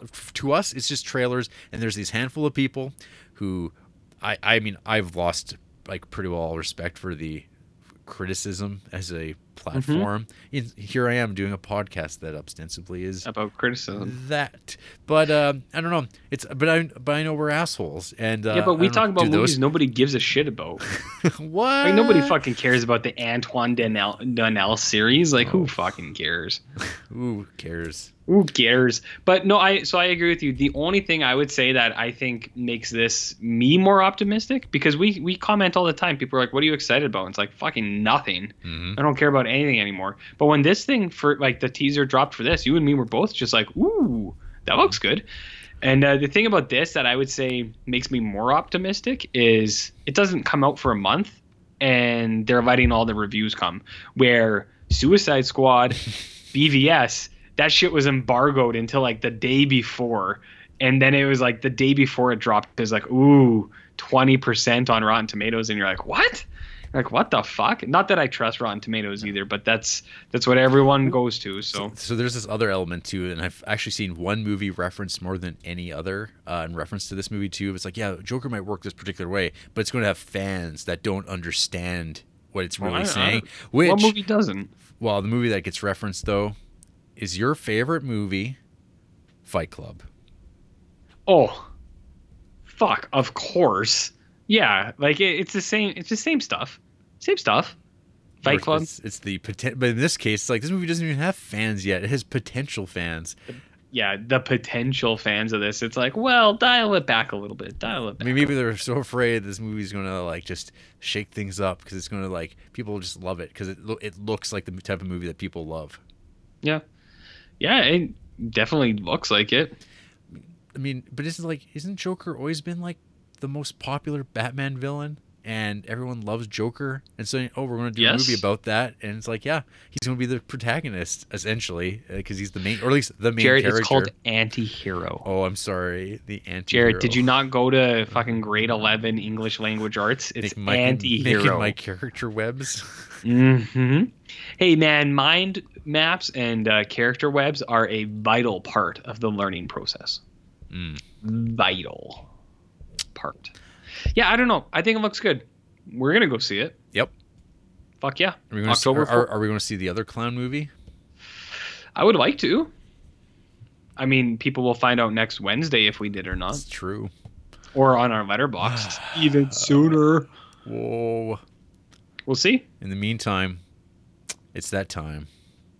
Time to be an incel, but before the internet. That's right. Mhm. Hopping back into our time machine to 1970 to catch up. What's Antoine doing right now? What's he thinking about? Question. What job? What job is he doing at this point in time? How how are his kids? We're gonna find out after the break. He has kids? Alphonse. Oh yeah, he has one. Oh. Woo! Yeah. Woo!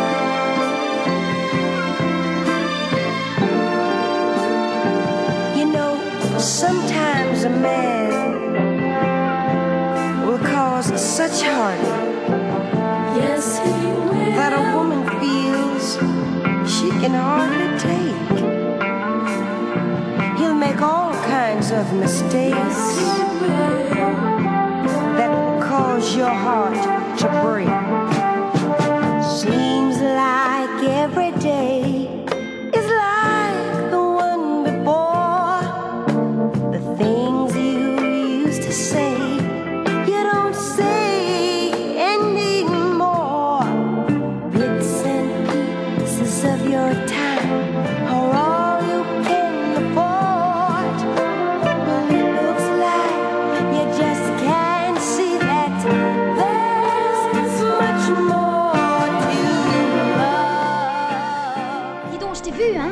j'ai pas les yeux dans ma poche, elle te plaît, hein?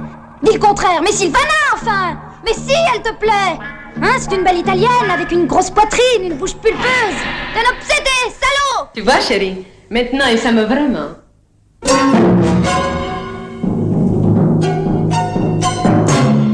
Ah, je t'assure, il y en a un qui est plus gros que l'autre. C'est pas vrai Ah si si, non, non, il y en a un qui est Mais vraiment non plus gros que l'autre. Bah, Tout le monde est comme ça Mais pas du tout, tu vois, d'ailleurs pour les différencier, faudrait les appeler Laurel et Hardy. Oh, écoute Au début de notre mariage, je l'appelais Peggy Sage. Peggy parce qu'elle a un côté un peu anglo-saxon, comme ça, un peu réservé.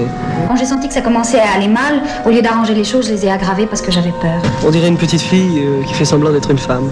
Alors vous vous rendez compte, être vierge à 20 ans, mais j'étais un anachronisme vivant, une vraie conne Merci, mademoiselle. Non, pas mademoiselle, madame Christine Ah bonjour madame.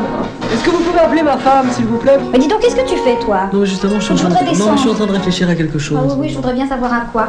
Euh, Kyoko aime Antoine.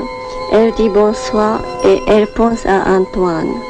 Viens quand tu peux, mais plus bientôt. Qu'est-ce que tu lis? Les femmes japonaises? Ouais, ouais, j'en ai besoin pour mon travail. Deux moutons Un mouton, zéro mouton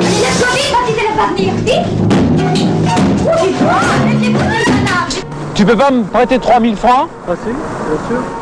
Je te les rendrai, je suis un peu serré. Eh ben alors tu m'en passes encore 2000 et puis avec les autres 3000 ça fera 5000 et je te rendrai tout d'un coup. Je peux pas encore me filer 5000 Ah, 5000 balles, bah, avec plaisir. Et comme ça je te rendrai 10 Oui, 000. oui, avec plaisir. Tu vas avoir une petite rentrée là.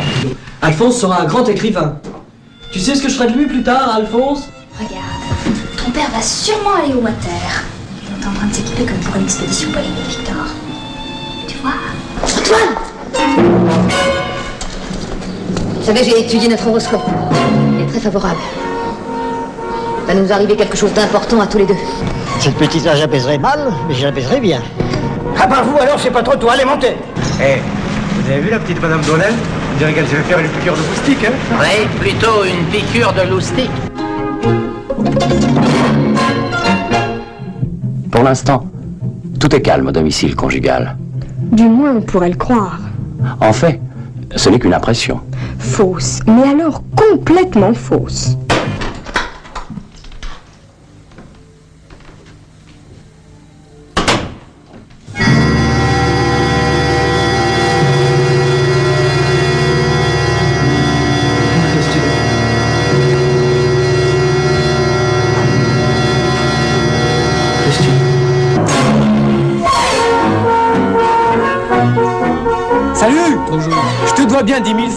À moi, non.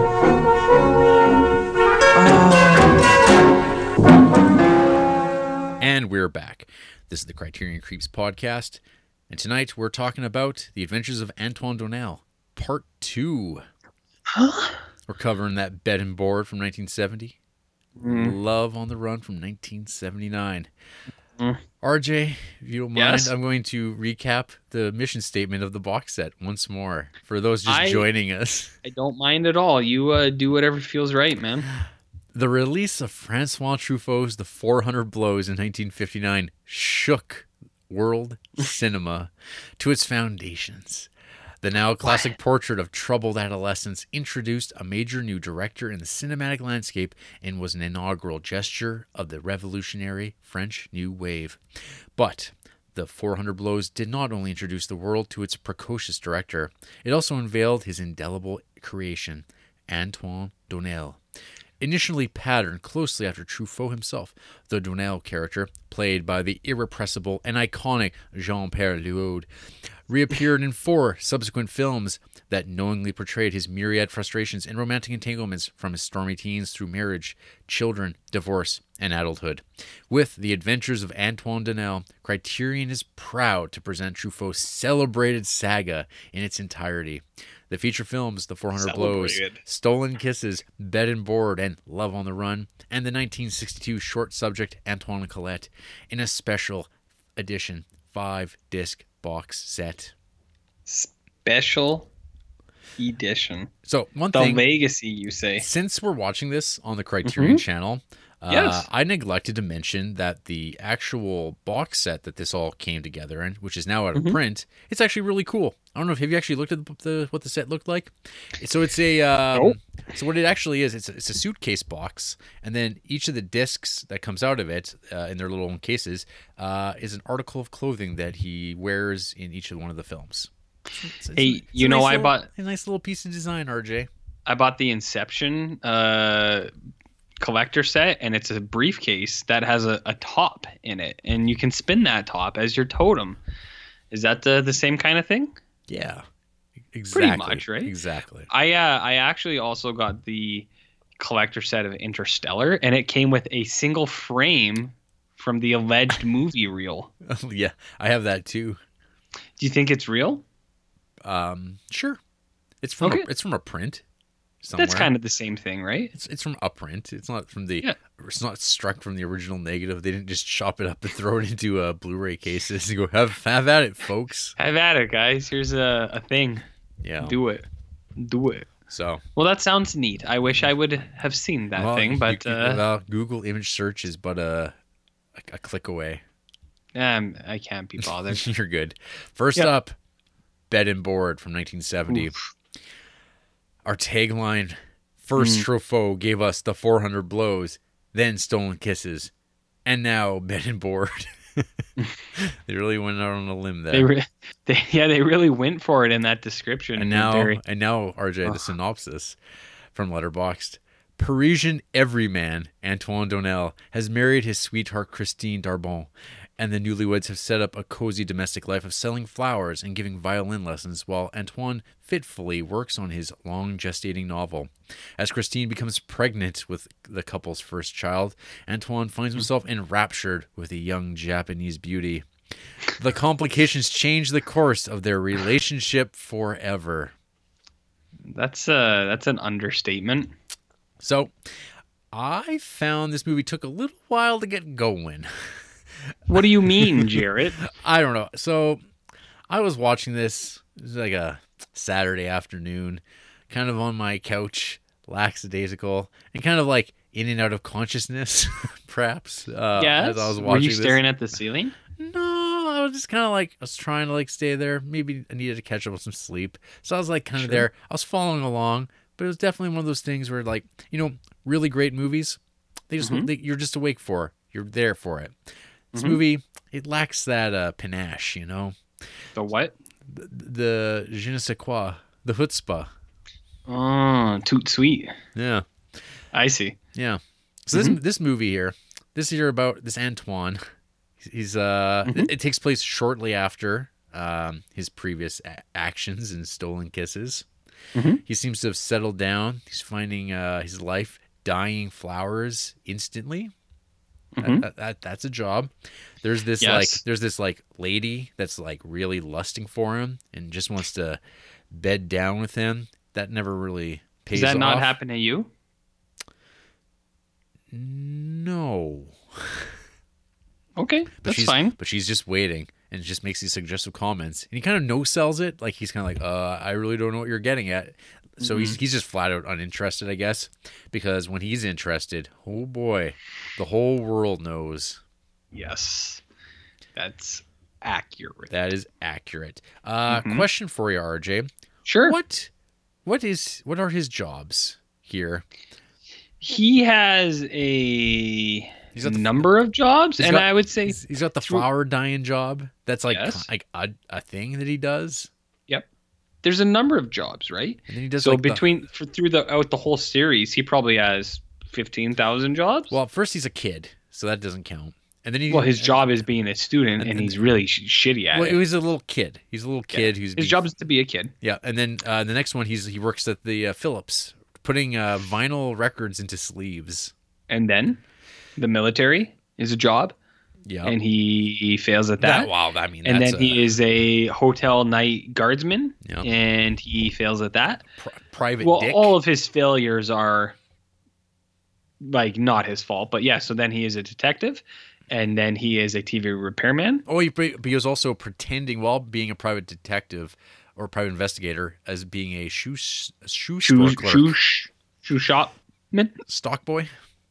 stock boy, and then yeah, in this one he is a flower guy, and then he has other jobs in this one. He, like, then he works at he works at the the weird American hydraulics. company, hydraulics, and like Hydraulics? for like a movie set, something of something, the sort. something of the sort. It's his nebulous job.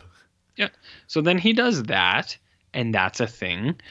And then in the next film, you know, just a little jumping ahead a little bit. Sure. Jared. To he's an level on the author. Well, he's he's a yeah he's a published he he published a book. That's not a Mhm. that which isn't a job, but, but now he just like works at a like print house. Oh, right. Correct. Accurate. So yeah, he has many jobs. Just like real life. he contains a multitude. S- Yes, just like real life. To be fair. Sure. Um, so th- this movie, I mean, it's all laid out. It's it, the it's such a departure all these movies from 400 Mhm. Blows, which is kind of this like grim depiction of uh, adolescence, and then they kind of turn to these uh kind of goofy comedy light dramas.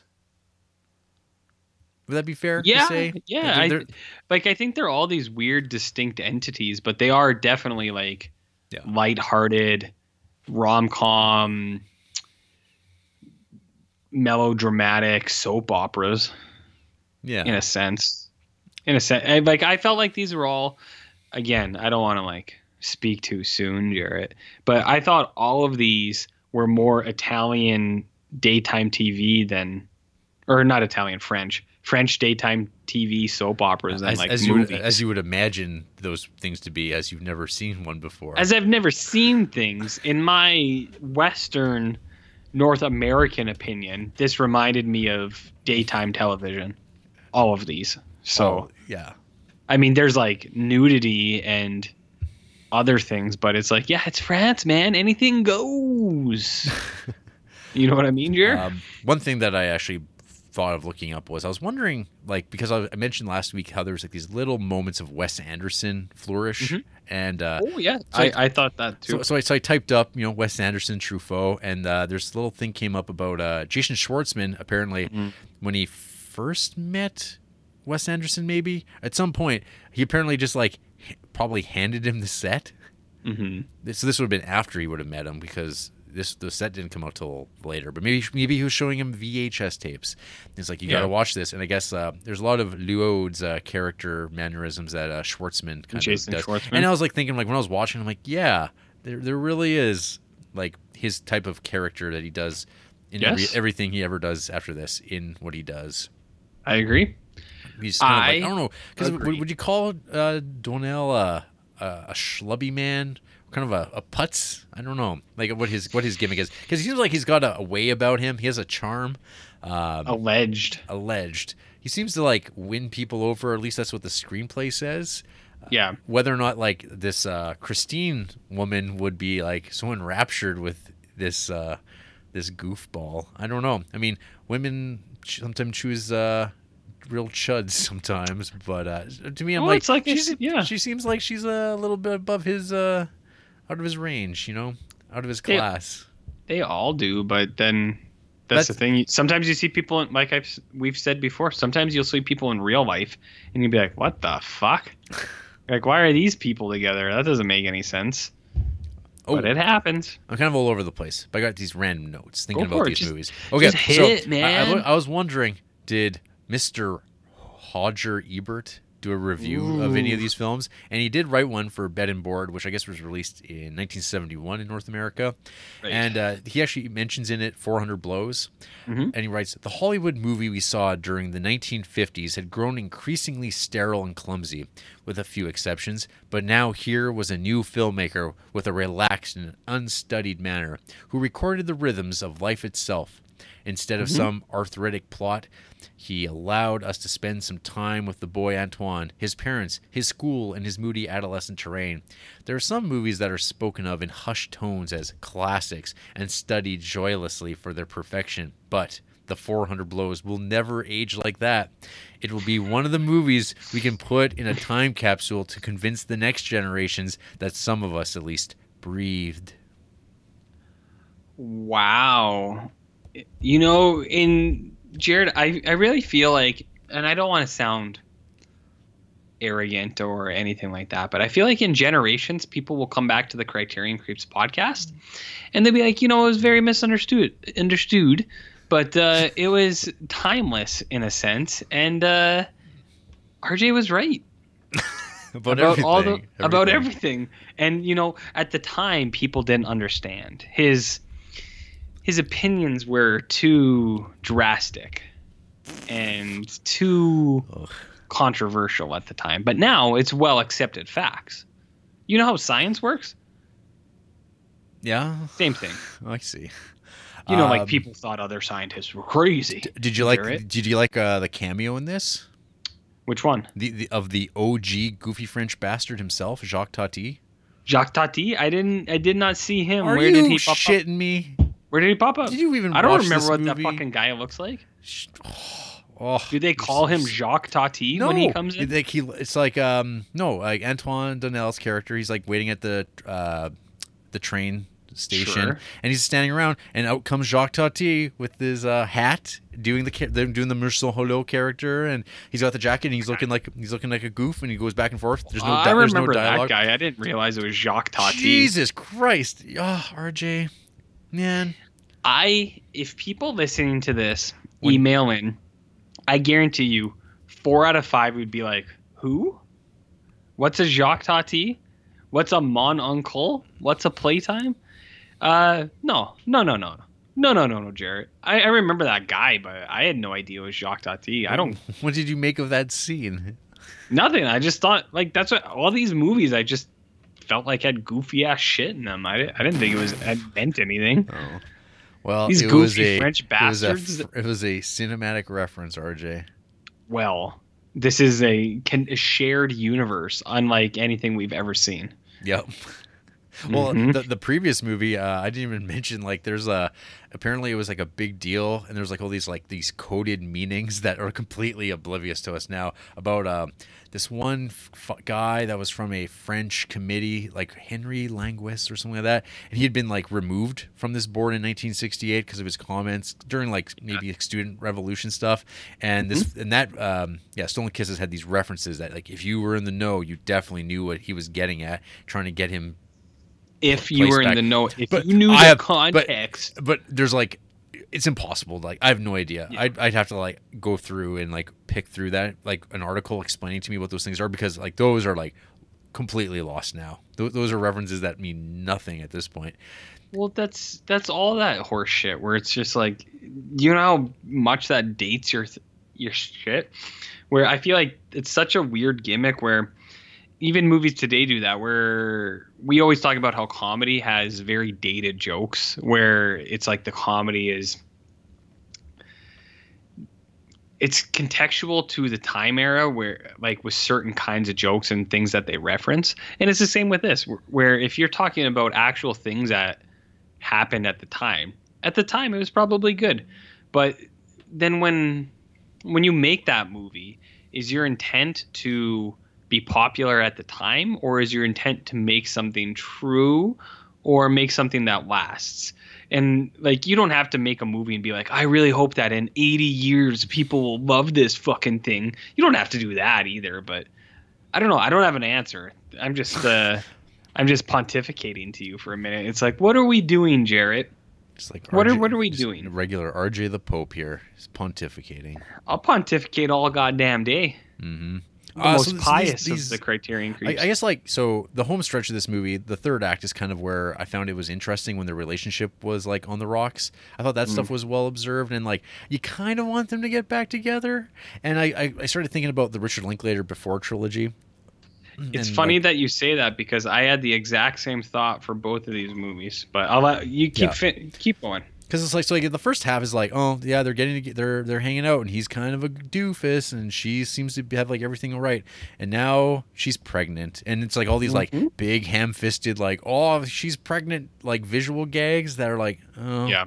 that's funny and then they then they have Mhm. the baby and he's like forces the child to have the name that he wants for the baby and then it's like oh but now now he's got eyes for this japanese lady all of a sudden and then they then he starts ha- he starts having an affair and apparently that's a real thing rj These people like have kids Allegedly. and then like these dads are like oh i've accomplished that goal time to move along and uh, spread my seed inside of her Excuse me? and um, so that's kind of like he, he moves on. His interests are split.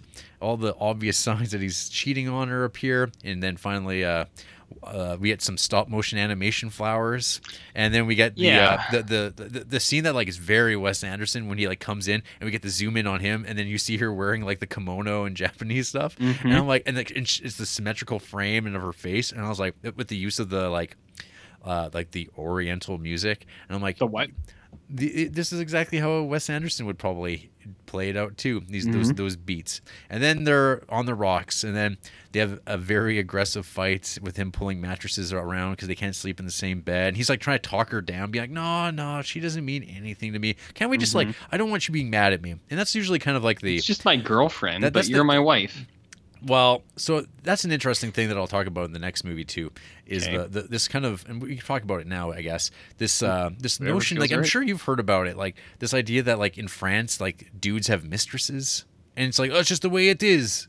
The- it- like, you- Goofy you've French heard it, but, you've, but you're familiar with that like stereotype, right? You've encountered that in your life. Yeah, they're insatiable. Well, okay, so I was wondering about that, and then the next Love on the Run answers that because they're like, oh, because you it was like basically impossible to get a divorce, and so you're like, wait, is that why that was a thing? Because it was like, well, we'll live together, but like he can he can just do whatever he wants because the system is like, oh, you can't get divorced.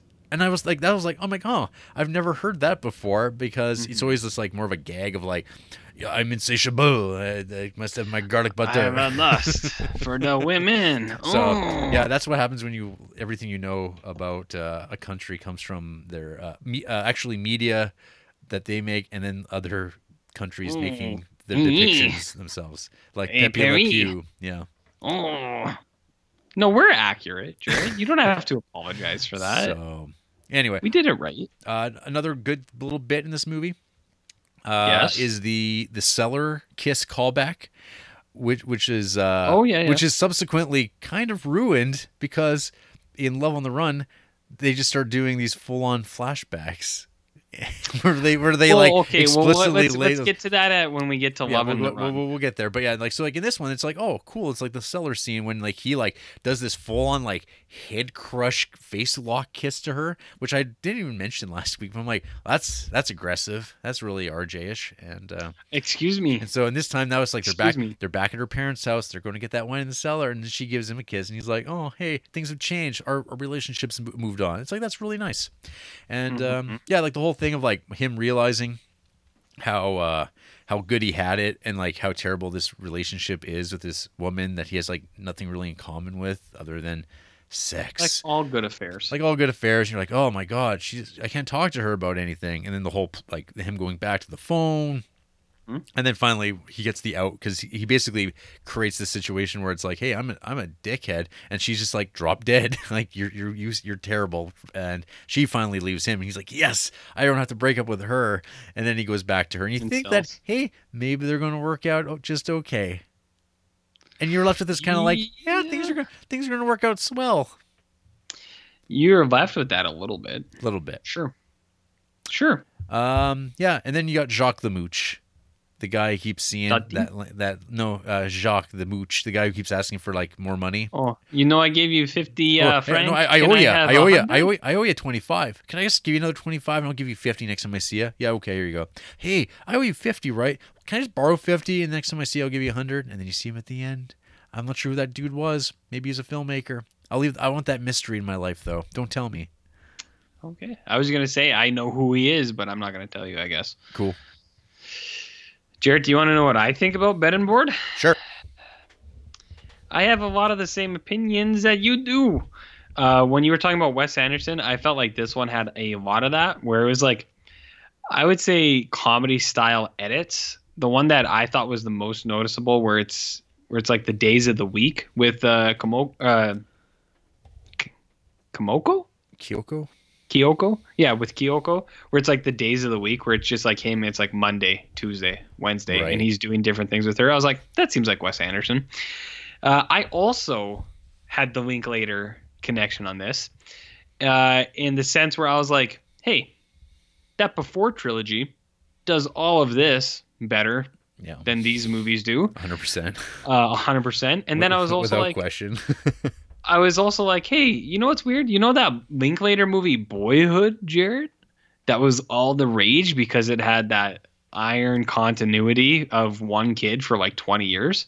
mm-hmm. I was like, Antoine Doinel, same guy, over like 20 some years.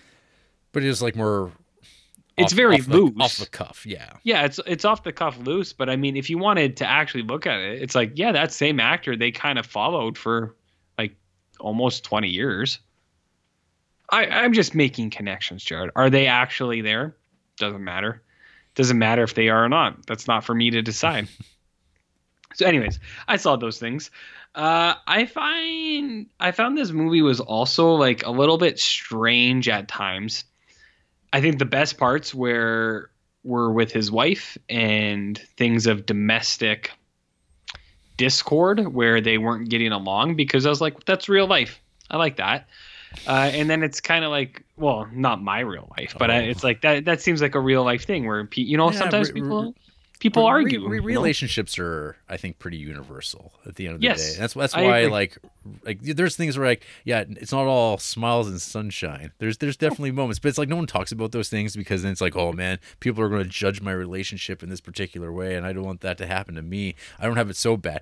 I mean, then there's what we call toxic relationships, which Sure. are like real bad. But then there's like ones where it's like, yeah, you know what? You put two human beings together for any amount of time, and uh, there's going to be a certain amount of resentment that boils over at times. And then Mm-hmm. usually, hopefully, in a healthy relationship, it kind of works itself out and or goes back to zero and then starts building up again. But it takes a long time to get there. It all depends on what speed, I suppose, of uh, when those things come up. What's your speed? I don't know. I, I, I think I'm I'm pretty I'm I'm I'm okay. I think I'm good. But uh I'd you know, love to hear what Chanel thinks your speed is. Um, hey, if and if you talk to Andrea, she's very upfront. She'll tell you I'm the worst fucking piece of shit she's ever met. and then I mean she she's married still here. because I mean what what was that some toxic something or other. I wasn't Uh, I don't know, Toxic Avenger. Yeah. You can follow the Troma episode for that. Yeah. I, I agree. My point of all that, Jared, Yeah. was I liked those parts because I was like, it's genuine. Yep. That seems like a real thing, and I think that's where all of these movies excel the best. It's like, yeah, those are real things. What I don't like about a lot of these movies are where they take off and they kind of go into the I wouldn't say flights of fancy, but it's like it's like the things that are a little bit the out of reality. The what have you? the what have you exactly like i think there's a lot of stuff that just doesn't really i don't serve follow. a purpose. Yeah and like i know people who are probably champions of this movie are like well it's like it's saying this about this kind of societal thing about france in the 60s and you're like all right relax Oh, whatever s- hey, quit setting up all those straw men, RJ. those straw men like but that's what people comment on our podcast all the time and it's like okay Wow, they used they they used to. They stopped mm-hmm. listening a long time ago. Mm-hmm. relax everyone yeah people keep coming back and trying one episode and then that's the one they comment on but so there's certain things that it's like so what i was saying earlier that i feel like these are soap operas because it, it really feels like daytime tv to me where it's like it seems like they set stuff up and it's like we might revisit this in a later movie but then they never do right and then Well, when oh, you go back to the old movies So it's like originally, this this was the end of the series. He never Yeah, he, he it. never planned on making Love on the Run. This was going to be it. So that even that makes it worse for me because there's things that are set up in this that I feel like have zero payoff. Where and and again, I know people will be like, "Well, does it need a payoff? It's in the moment." Uh, the one big thing is the guy who is creepy but turns out to be an Oh, actor. the, the Strangler. Yeah, I, and yeah, and the strangler. So it's like they set up this like murderer, and I was like, "What the fuck is with up his, with, with these his movies? theme song? yeah where it's like even like the last movie with the detectives and stuff i was like why is everyone suspicious? Why are there all these people who are having affairs and all these people who are alleged murderers? Why is there this like cloud of like extra stuff where it's like people can't just be fucking normal. There has to be like a murderer around town. It's like, yeah, I realize real life. There's all these things in the news. It's like, well, the city is doing this, and fentanyl killed all these people, and it's like there's a strangler out there, and you're like, oh, okay, okay, okay, okay, yeah, okay. But then there's another one, Jared, which I didn't really understand, and it's like that shop owner when that drunk guy c- tries to come in. Oh yeah. And then he like turns him ar- around. He's like, "What are you looking for, friend?" And the guy's like, "I'm looking for a fight." And he's like, "It's okay, friend. You're okay. Let's get out of here. Let's go."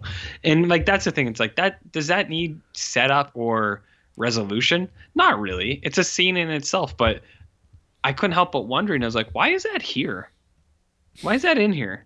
Because this these movies are slices of life where it's just Yes. like Truffaut's like these are things that happened to me, and I am going to include them in uh, my movie. You're you're messing up your French accents now. Oh, Penny. Uh, am I doing French Canadian? Yeah. Oh, me? What's the difference, Jarrett? What does it really matter? Oof. Oof. Well, I'm- lost the, that Canadians uh, sponsorship deal I've been working on. French Canada and actual France, we've never heard any viewership from either of them, so whatever. Who gives a shit? Uh, my point of all of this is I feel like this movie's got a lot it, it's it, I said it in the last one too. I think there's too much shit going on.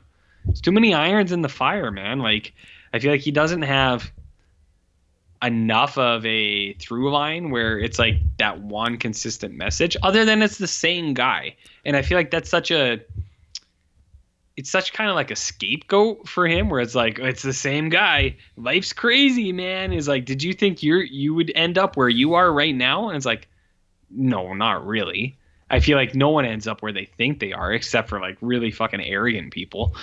But well not necessarily. That's that's an exaggeration jared but all i'm saying is i get like where he's going with these things. I just think he i think he reaches too much. And i think he puts too much into these where there's things that get brought up and you're kind of like what is it's like what does this have to do with anything and it's like not not everything needs a message i don't like that either where hmm. that's when you get into those heavy metaphor fucking mandy type movies so not not everything needs a message either The movie has no plot. It's just scenes. yeah, exactly. But I don't know. Like I I found Bed and Board was just something there.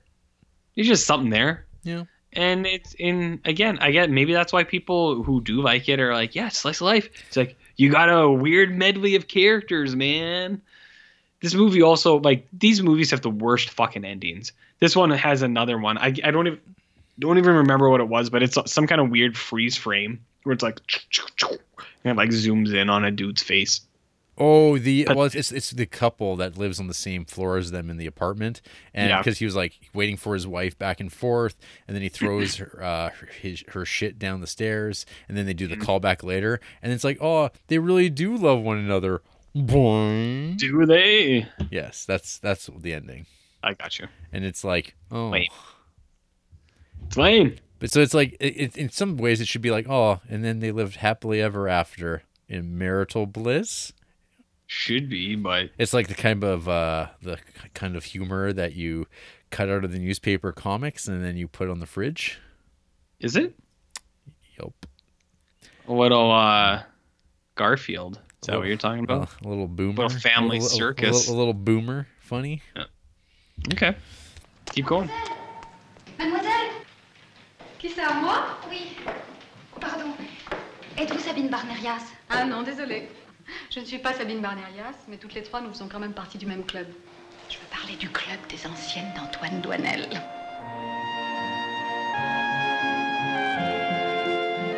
Moi, je suis sa femme. Enfin, l'ancienne. Écoute, on peut très bien dormir comme ça. Moi, je vais dormir dans le fauteuil, toi, tu dormiras dans le lit et tout se passera très bien. Mais je ne peux pas dormir dans la même pièce que toi Ah, bah, tu sais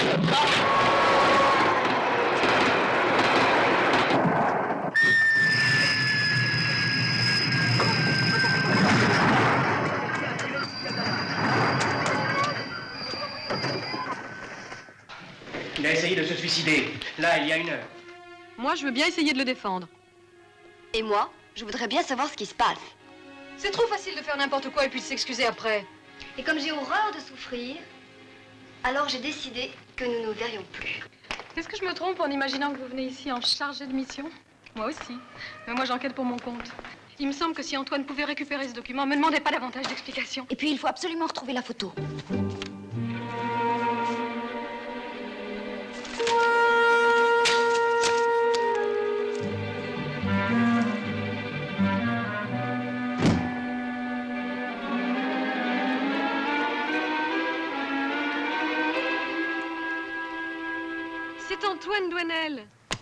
Il n'a pas changé celui-là. Il court, il court toujours. Mais où? Je suis complètement. complètement mobilisée par toi, espèce de salaud. Ce salaud d'Antoine a réussi à me culpabiliser rétrospectivement. Écoute, euh, si tu me prends pour une colgate, t'as qu'à le dire, mon vieux. Ou alors, tu me payes à chaque fois qu'on fait l'amour. Alors il a été tellement ému. Tellement ému qu'aussitôt il a couché avec elle.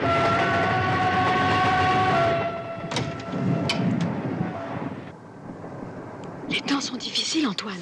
Alors, comme beaucoup de femmes qui sont pas trop mal foutues, je me défends la nuit dans les wagons-lits. C'est ma spécialité. Je donne 10% au contrôleur. Chut, regarde.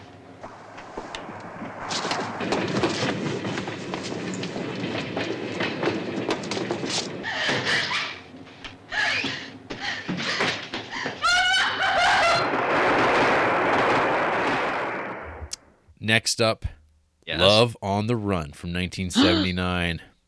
Mhm. Tagline Antoine Doinel. He's got four ladies, nine lives, and plenty of alibis. Wow. you, you know, whoever came up with that was just fucking livid. No, no, no, no. like, You know what they is the They, they wrote it, done." they sat back, they lit a cigarette. They cracked their fingers a little bit. They said, I really did it. They did it, boys. Yeah, you knocked it out of the ballpark this time. Tell me about Love on the Run. Beginning with Mhm. the 400 Blows, director Francois Truffaut made a series of films about the impetuous Antoine Doinel, in which Mm-hmm. this is the last.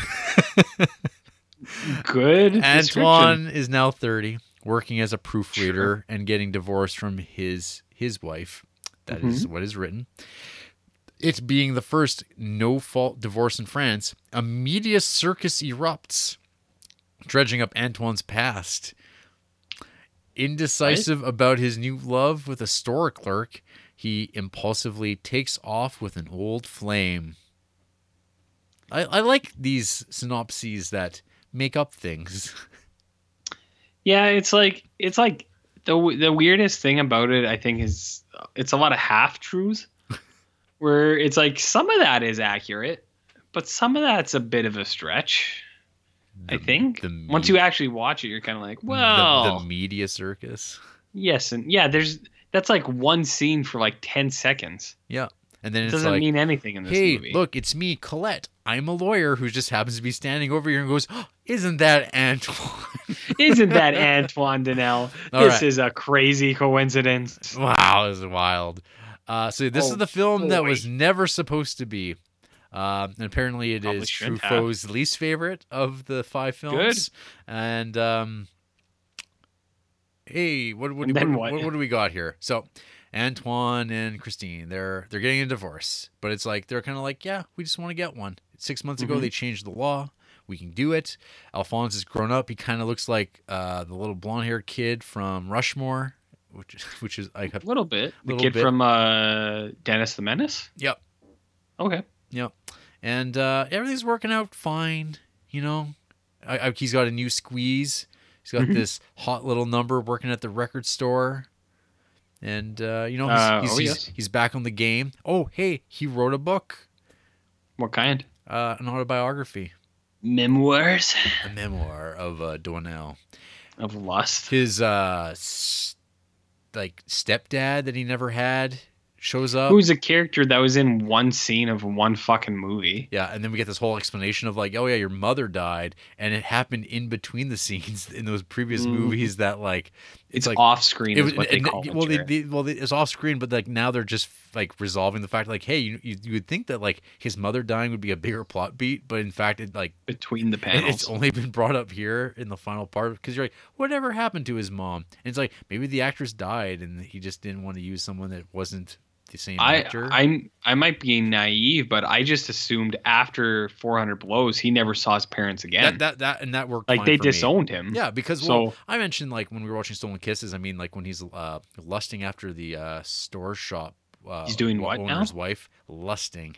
It's Okay. like, oh yeah, it's a callback because it's like she looks like his mom, Mhm. and uh, I mean they never really bring that part up. I mean they've made some comments now at this point in the movie Yeah. about like how he's like always looking for women to replace his mom. There's Mhm. those comment like that sort of thing. But Sure- uh, sure So is it me or is the performance here by Colette not very good? I mean, I think she's fine. But there's like some I don't there's think some there's a lot to call. There's some readings in this that I was like, you know, I'm pretty forgiving when it comes to foreign Mhm. language because I mean I don't speak the language and I don't know what's good or not. But there's things where I was like watching, and I'm like, oh, they're really uh like, is this the writing? That she's just having to deal with, or she has to make these declarations, be like, "Oh, I can't believe it," and rolling her eyes, and it's like, ah, acting. Acting.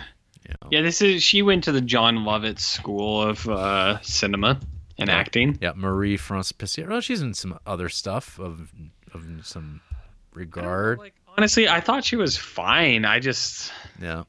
I feel like a lot of I think there I think there's bigger issues in this thing than uh one lady's acting. No, so. but that was like one of the, I mean, that's like in the current footage that's in this Yeah. film. Yeah. Something that we can talk about. Uh, Mhm. So, yeah, this is the the clip show episode of uh, the Doinel adventure. I called this the Puppet Master Eight of uh, Criterion movies. Ah, it's not that bad. It's just no, no, no.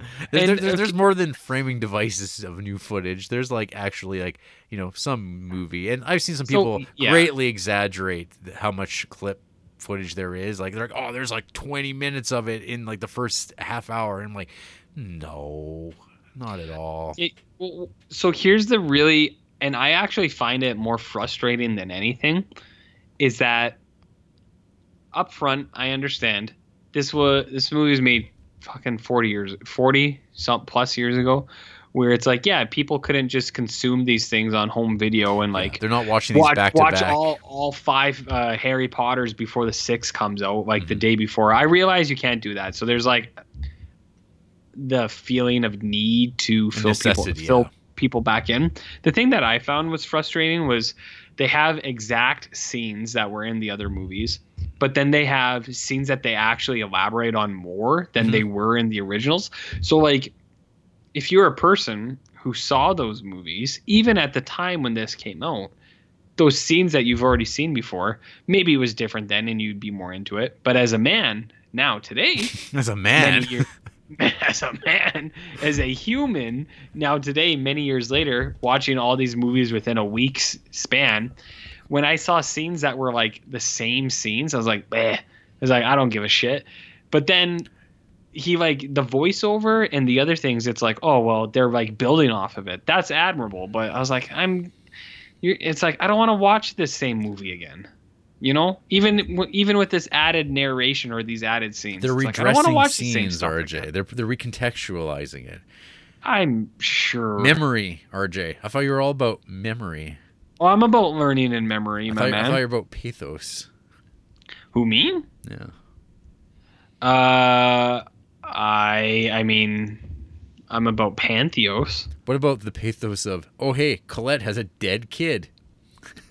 Uh, okay, so I have to say that fucking scene comes out of nowhere for me, and I like I was just like, holy, because fuck, this well, got dark well, a well, because like so there there's this moment building up to it because you're like hey wait a minute it's like because you brought it up uh, last week when we were Mhm. talking about uh, stolen kisses and you're like because you were kind of like vaguely confused because you're like wait i thought this like christine was like colette and it's like the same parents but it's like no it's like Yeah. it's these rhythms of like and they and they spell it out in this movie where like yeah his whole gimmick is he he basically gets in close with these girls parents and then he can make it so he basically traps them into liking him. It's, it's an old smooth move, and he and he does it twice. Mhm. Uh, but it's also this thing about because he never had parents, and so he likes this idea of it. So it's not like this total like weird manipulation. It's because like oh he he's this neglected kid, and he's always running somewhere. So we better say that out loud a lot, saying oh there he goes again, that Antoine Doinel. He's always running. So he's always running, But so- and he's but- always slipping his hair behind his head. So uh there is the uh scene where you're like, wait a minute, like you said, like that's that's the Colette with her like husband with a baby, and I went, yep. Yeah. And then while we were watching this, I was like questioning them, like, was I wrong?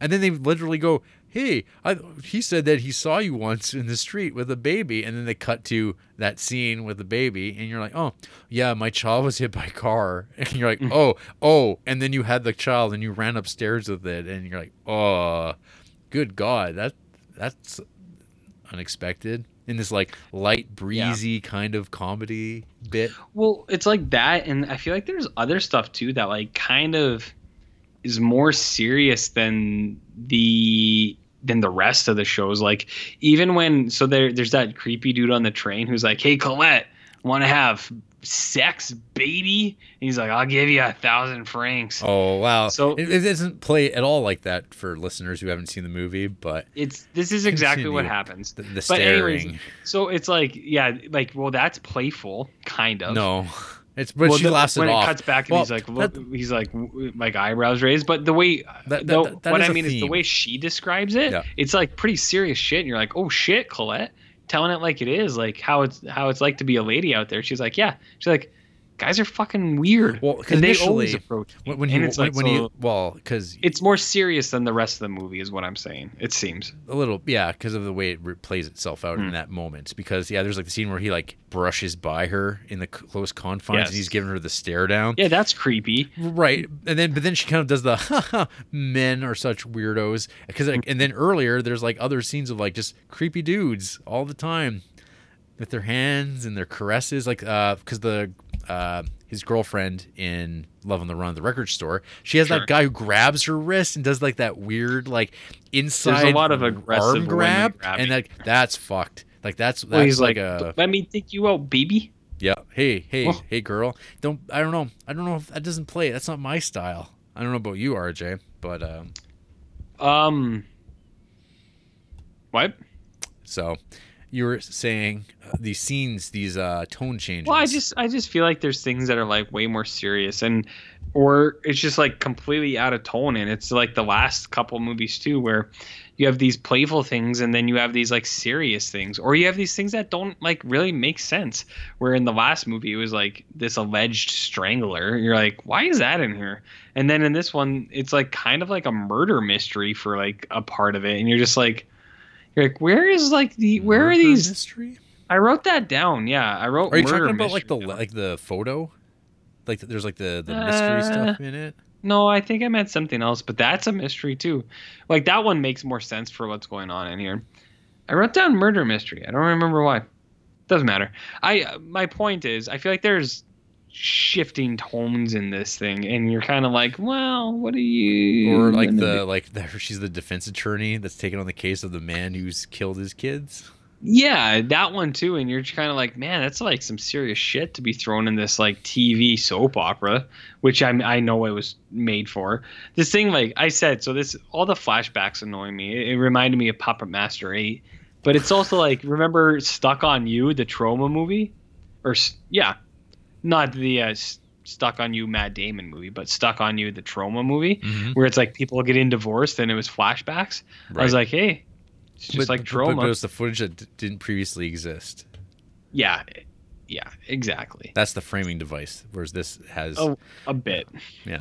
And and then like another thing I, I found like frustrating, more about mostly about Antoine Doinel, is like his story's not true.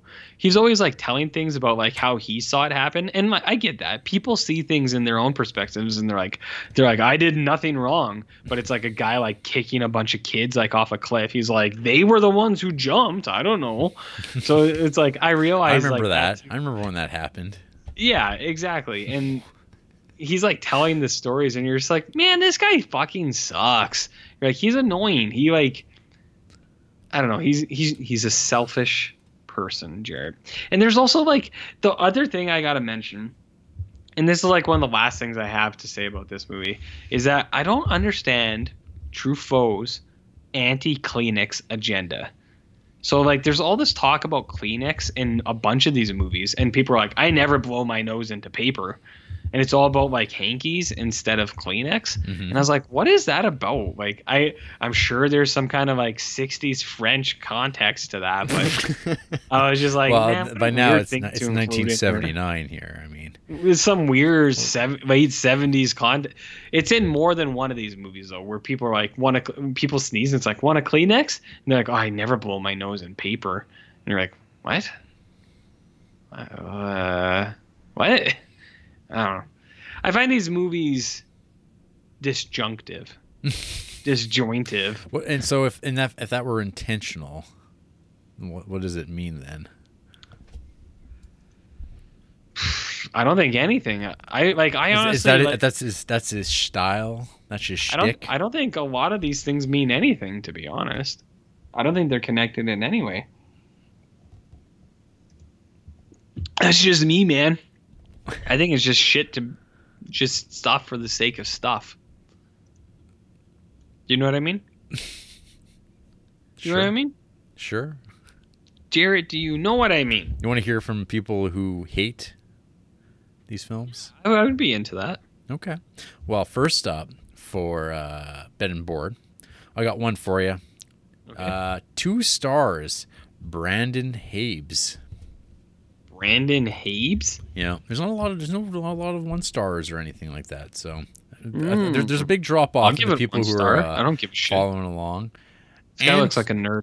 Antoine, what the hell are you thinking? Cheating on a beautiful woman like that? I guess it makes sense. Ooh, Ansel. The, the kid is still running towards that lonely beach shore, looking for freedom, looking for exotica. That Antimagoyan film. That next thing that'll replace the home and world he once ran away from. The kid, even as an awkward grown man, never learned to settle or sit still.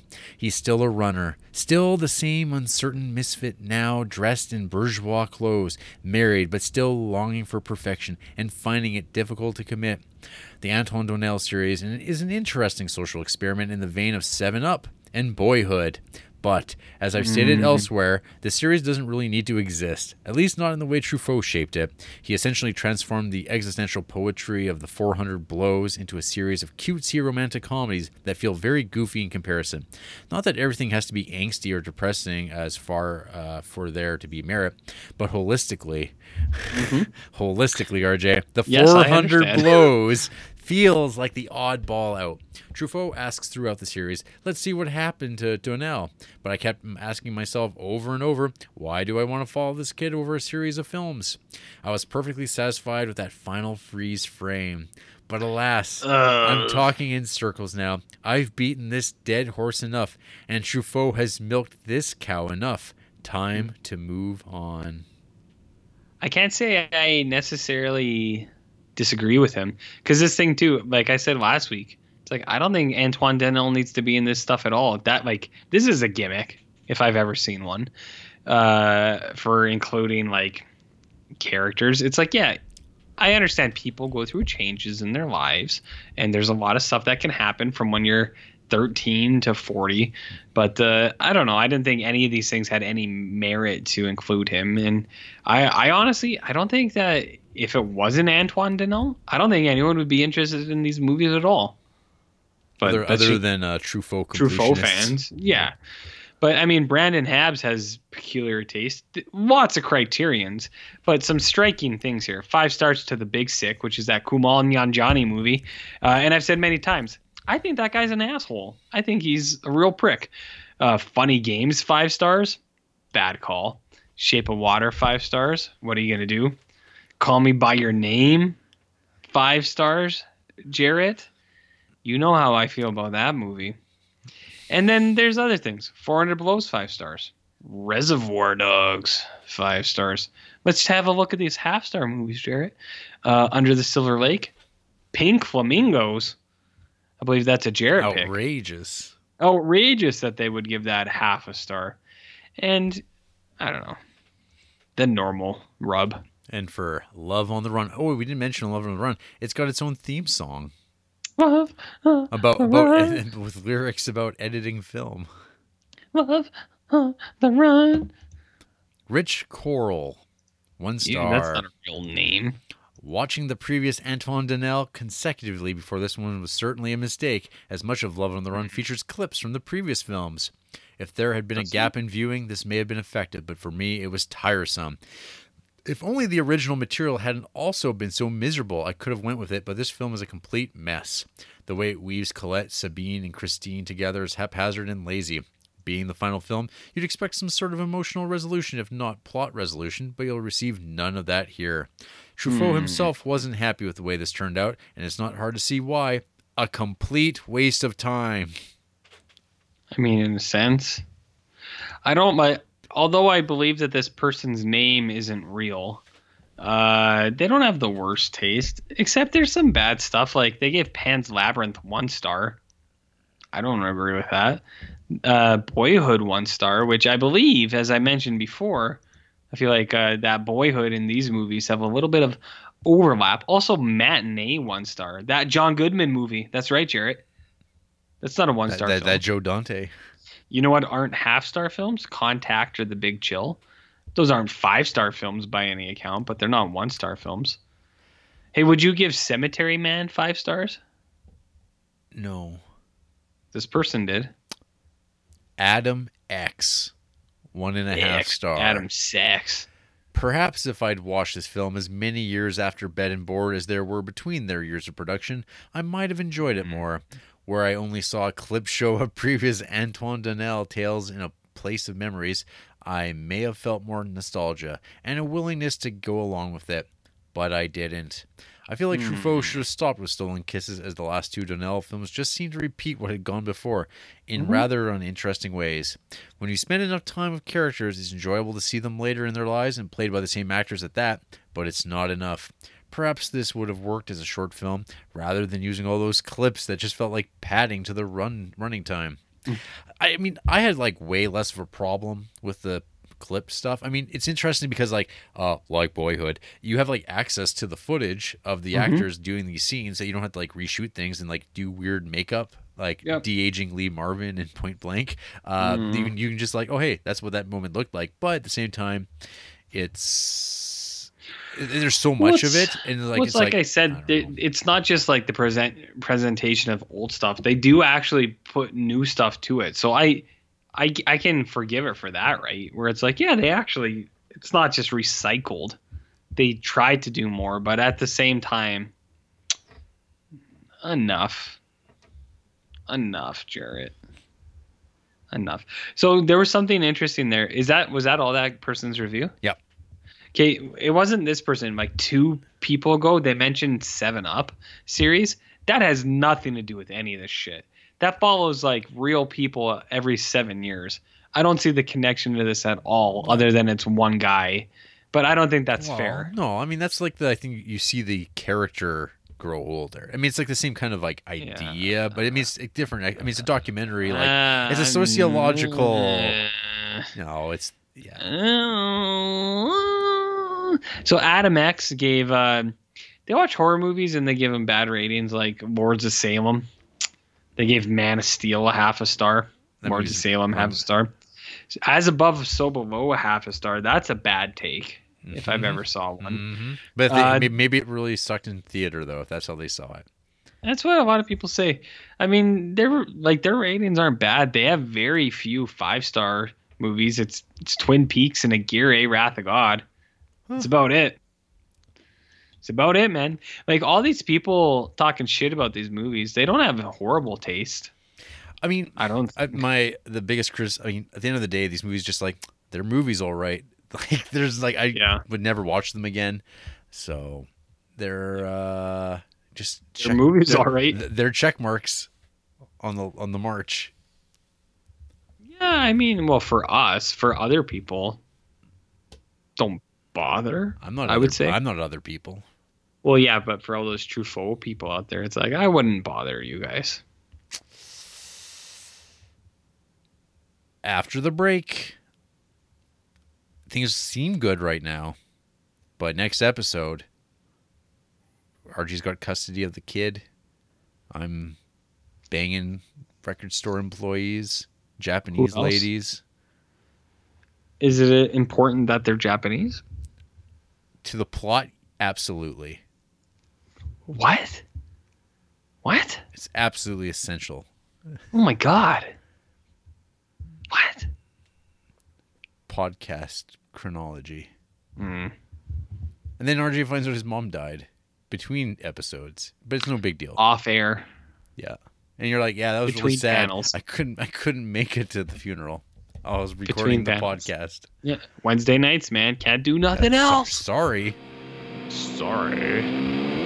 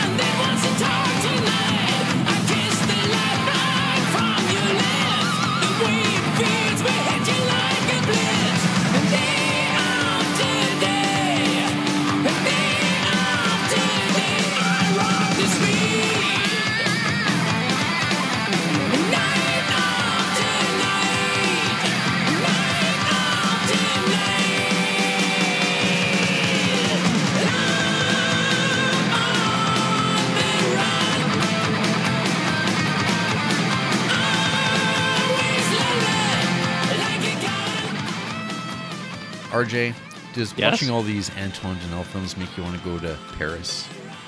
The only thing it does is confirm that 400 Below sucks. And you all suck too. Everyone who likes that movie, shut up. You're all Find SOBs. You're all SOBs. Just go watch fucking Commando or something. Enjoy your life. Don't take everything so seriously. Relax. Relax. Relax. Ugh. You can email us at criterioncreeps at gmail.com and relax. And just relax. We got a Facebook page. We're on Instagram. We're on Letterboxd. I'm Jared Duncan. He's Barnlove. Sure am. We've got a Patreon. We got a YouTube. And? We got a Tumblr. Are you sure? Uh, I don't know. We're on SoundCloud, Stitcher, iTunes, Google Play, Pornhub. Pornhub. We Next might week, be on there. Spine 189. Who is this, RJ? Who is it? Oh, it's our it's our old personal friend Federico Fellini. I gotta be honest, I hate Fellini, but compared to Truffaut, Fellini is a pretty good dude. In comparison. And this is his first solo directorial debut. What? That's right. Who did he direct with well, before? Uh, that Variety Lights. He, he co-directed that bad boy. And then. and oh, you mean first for him, not fir- his, first in his the Creed. first solo directorial His first debut. chronological- Yeah, yeah. yeah see, and that that film is The White Sheik from 1952. Shake or Chic? Uh, I believe it is pronounced Shake. What does that mean? Uh, we're gonna find out. I've never seen this. I've Is it seen- on the I- channel? Uh, nope. Fuck. Figure it out. Good night, folks. Stay Man. safe. Um, Don't be huffing that glue. don't be French, I guess. Is the point of all of this.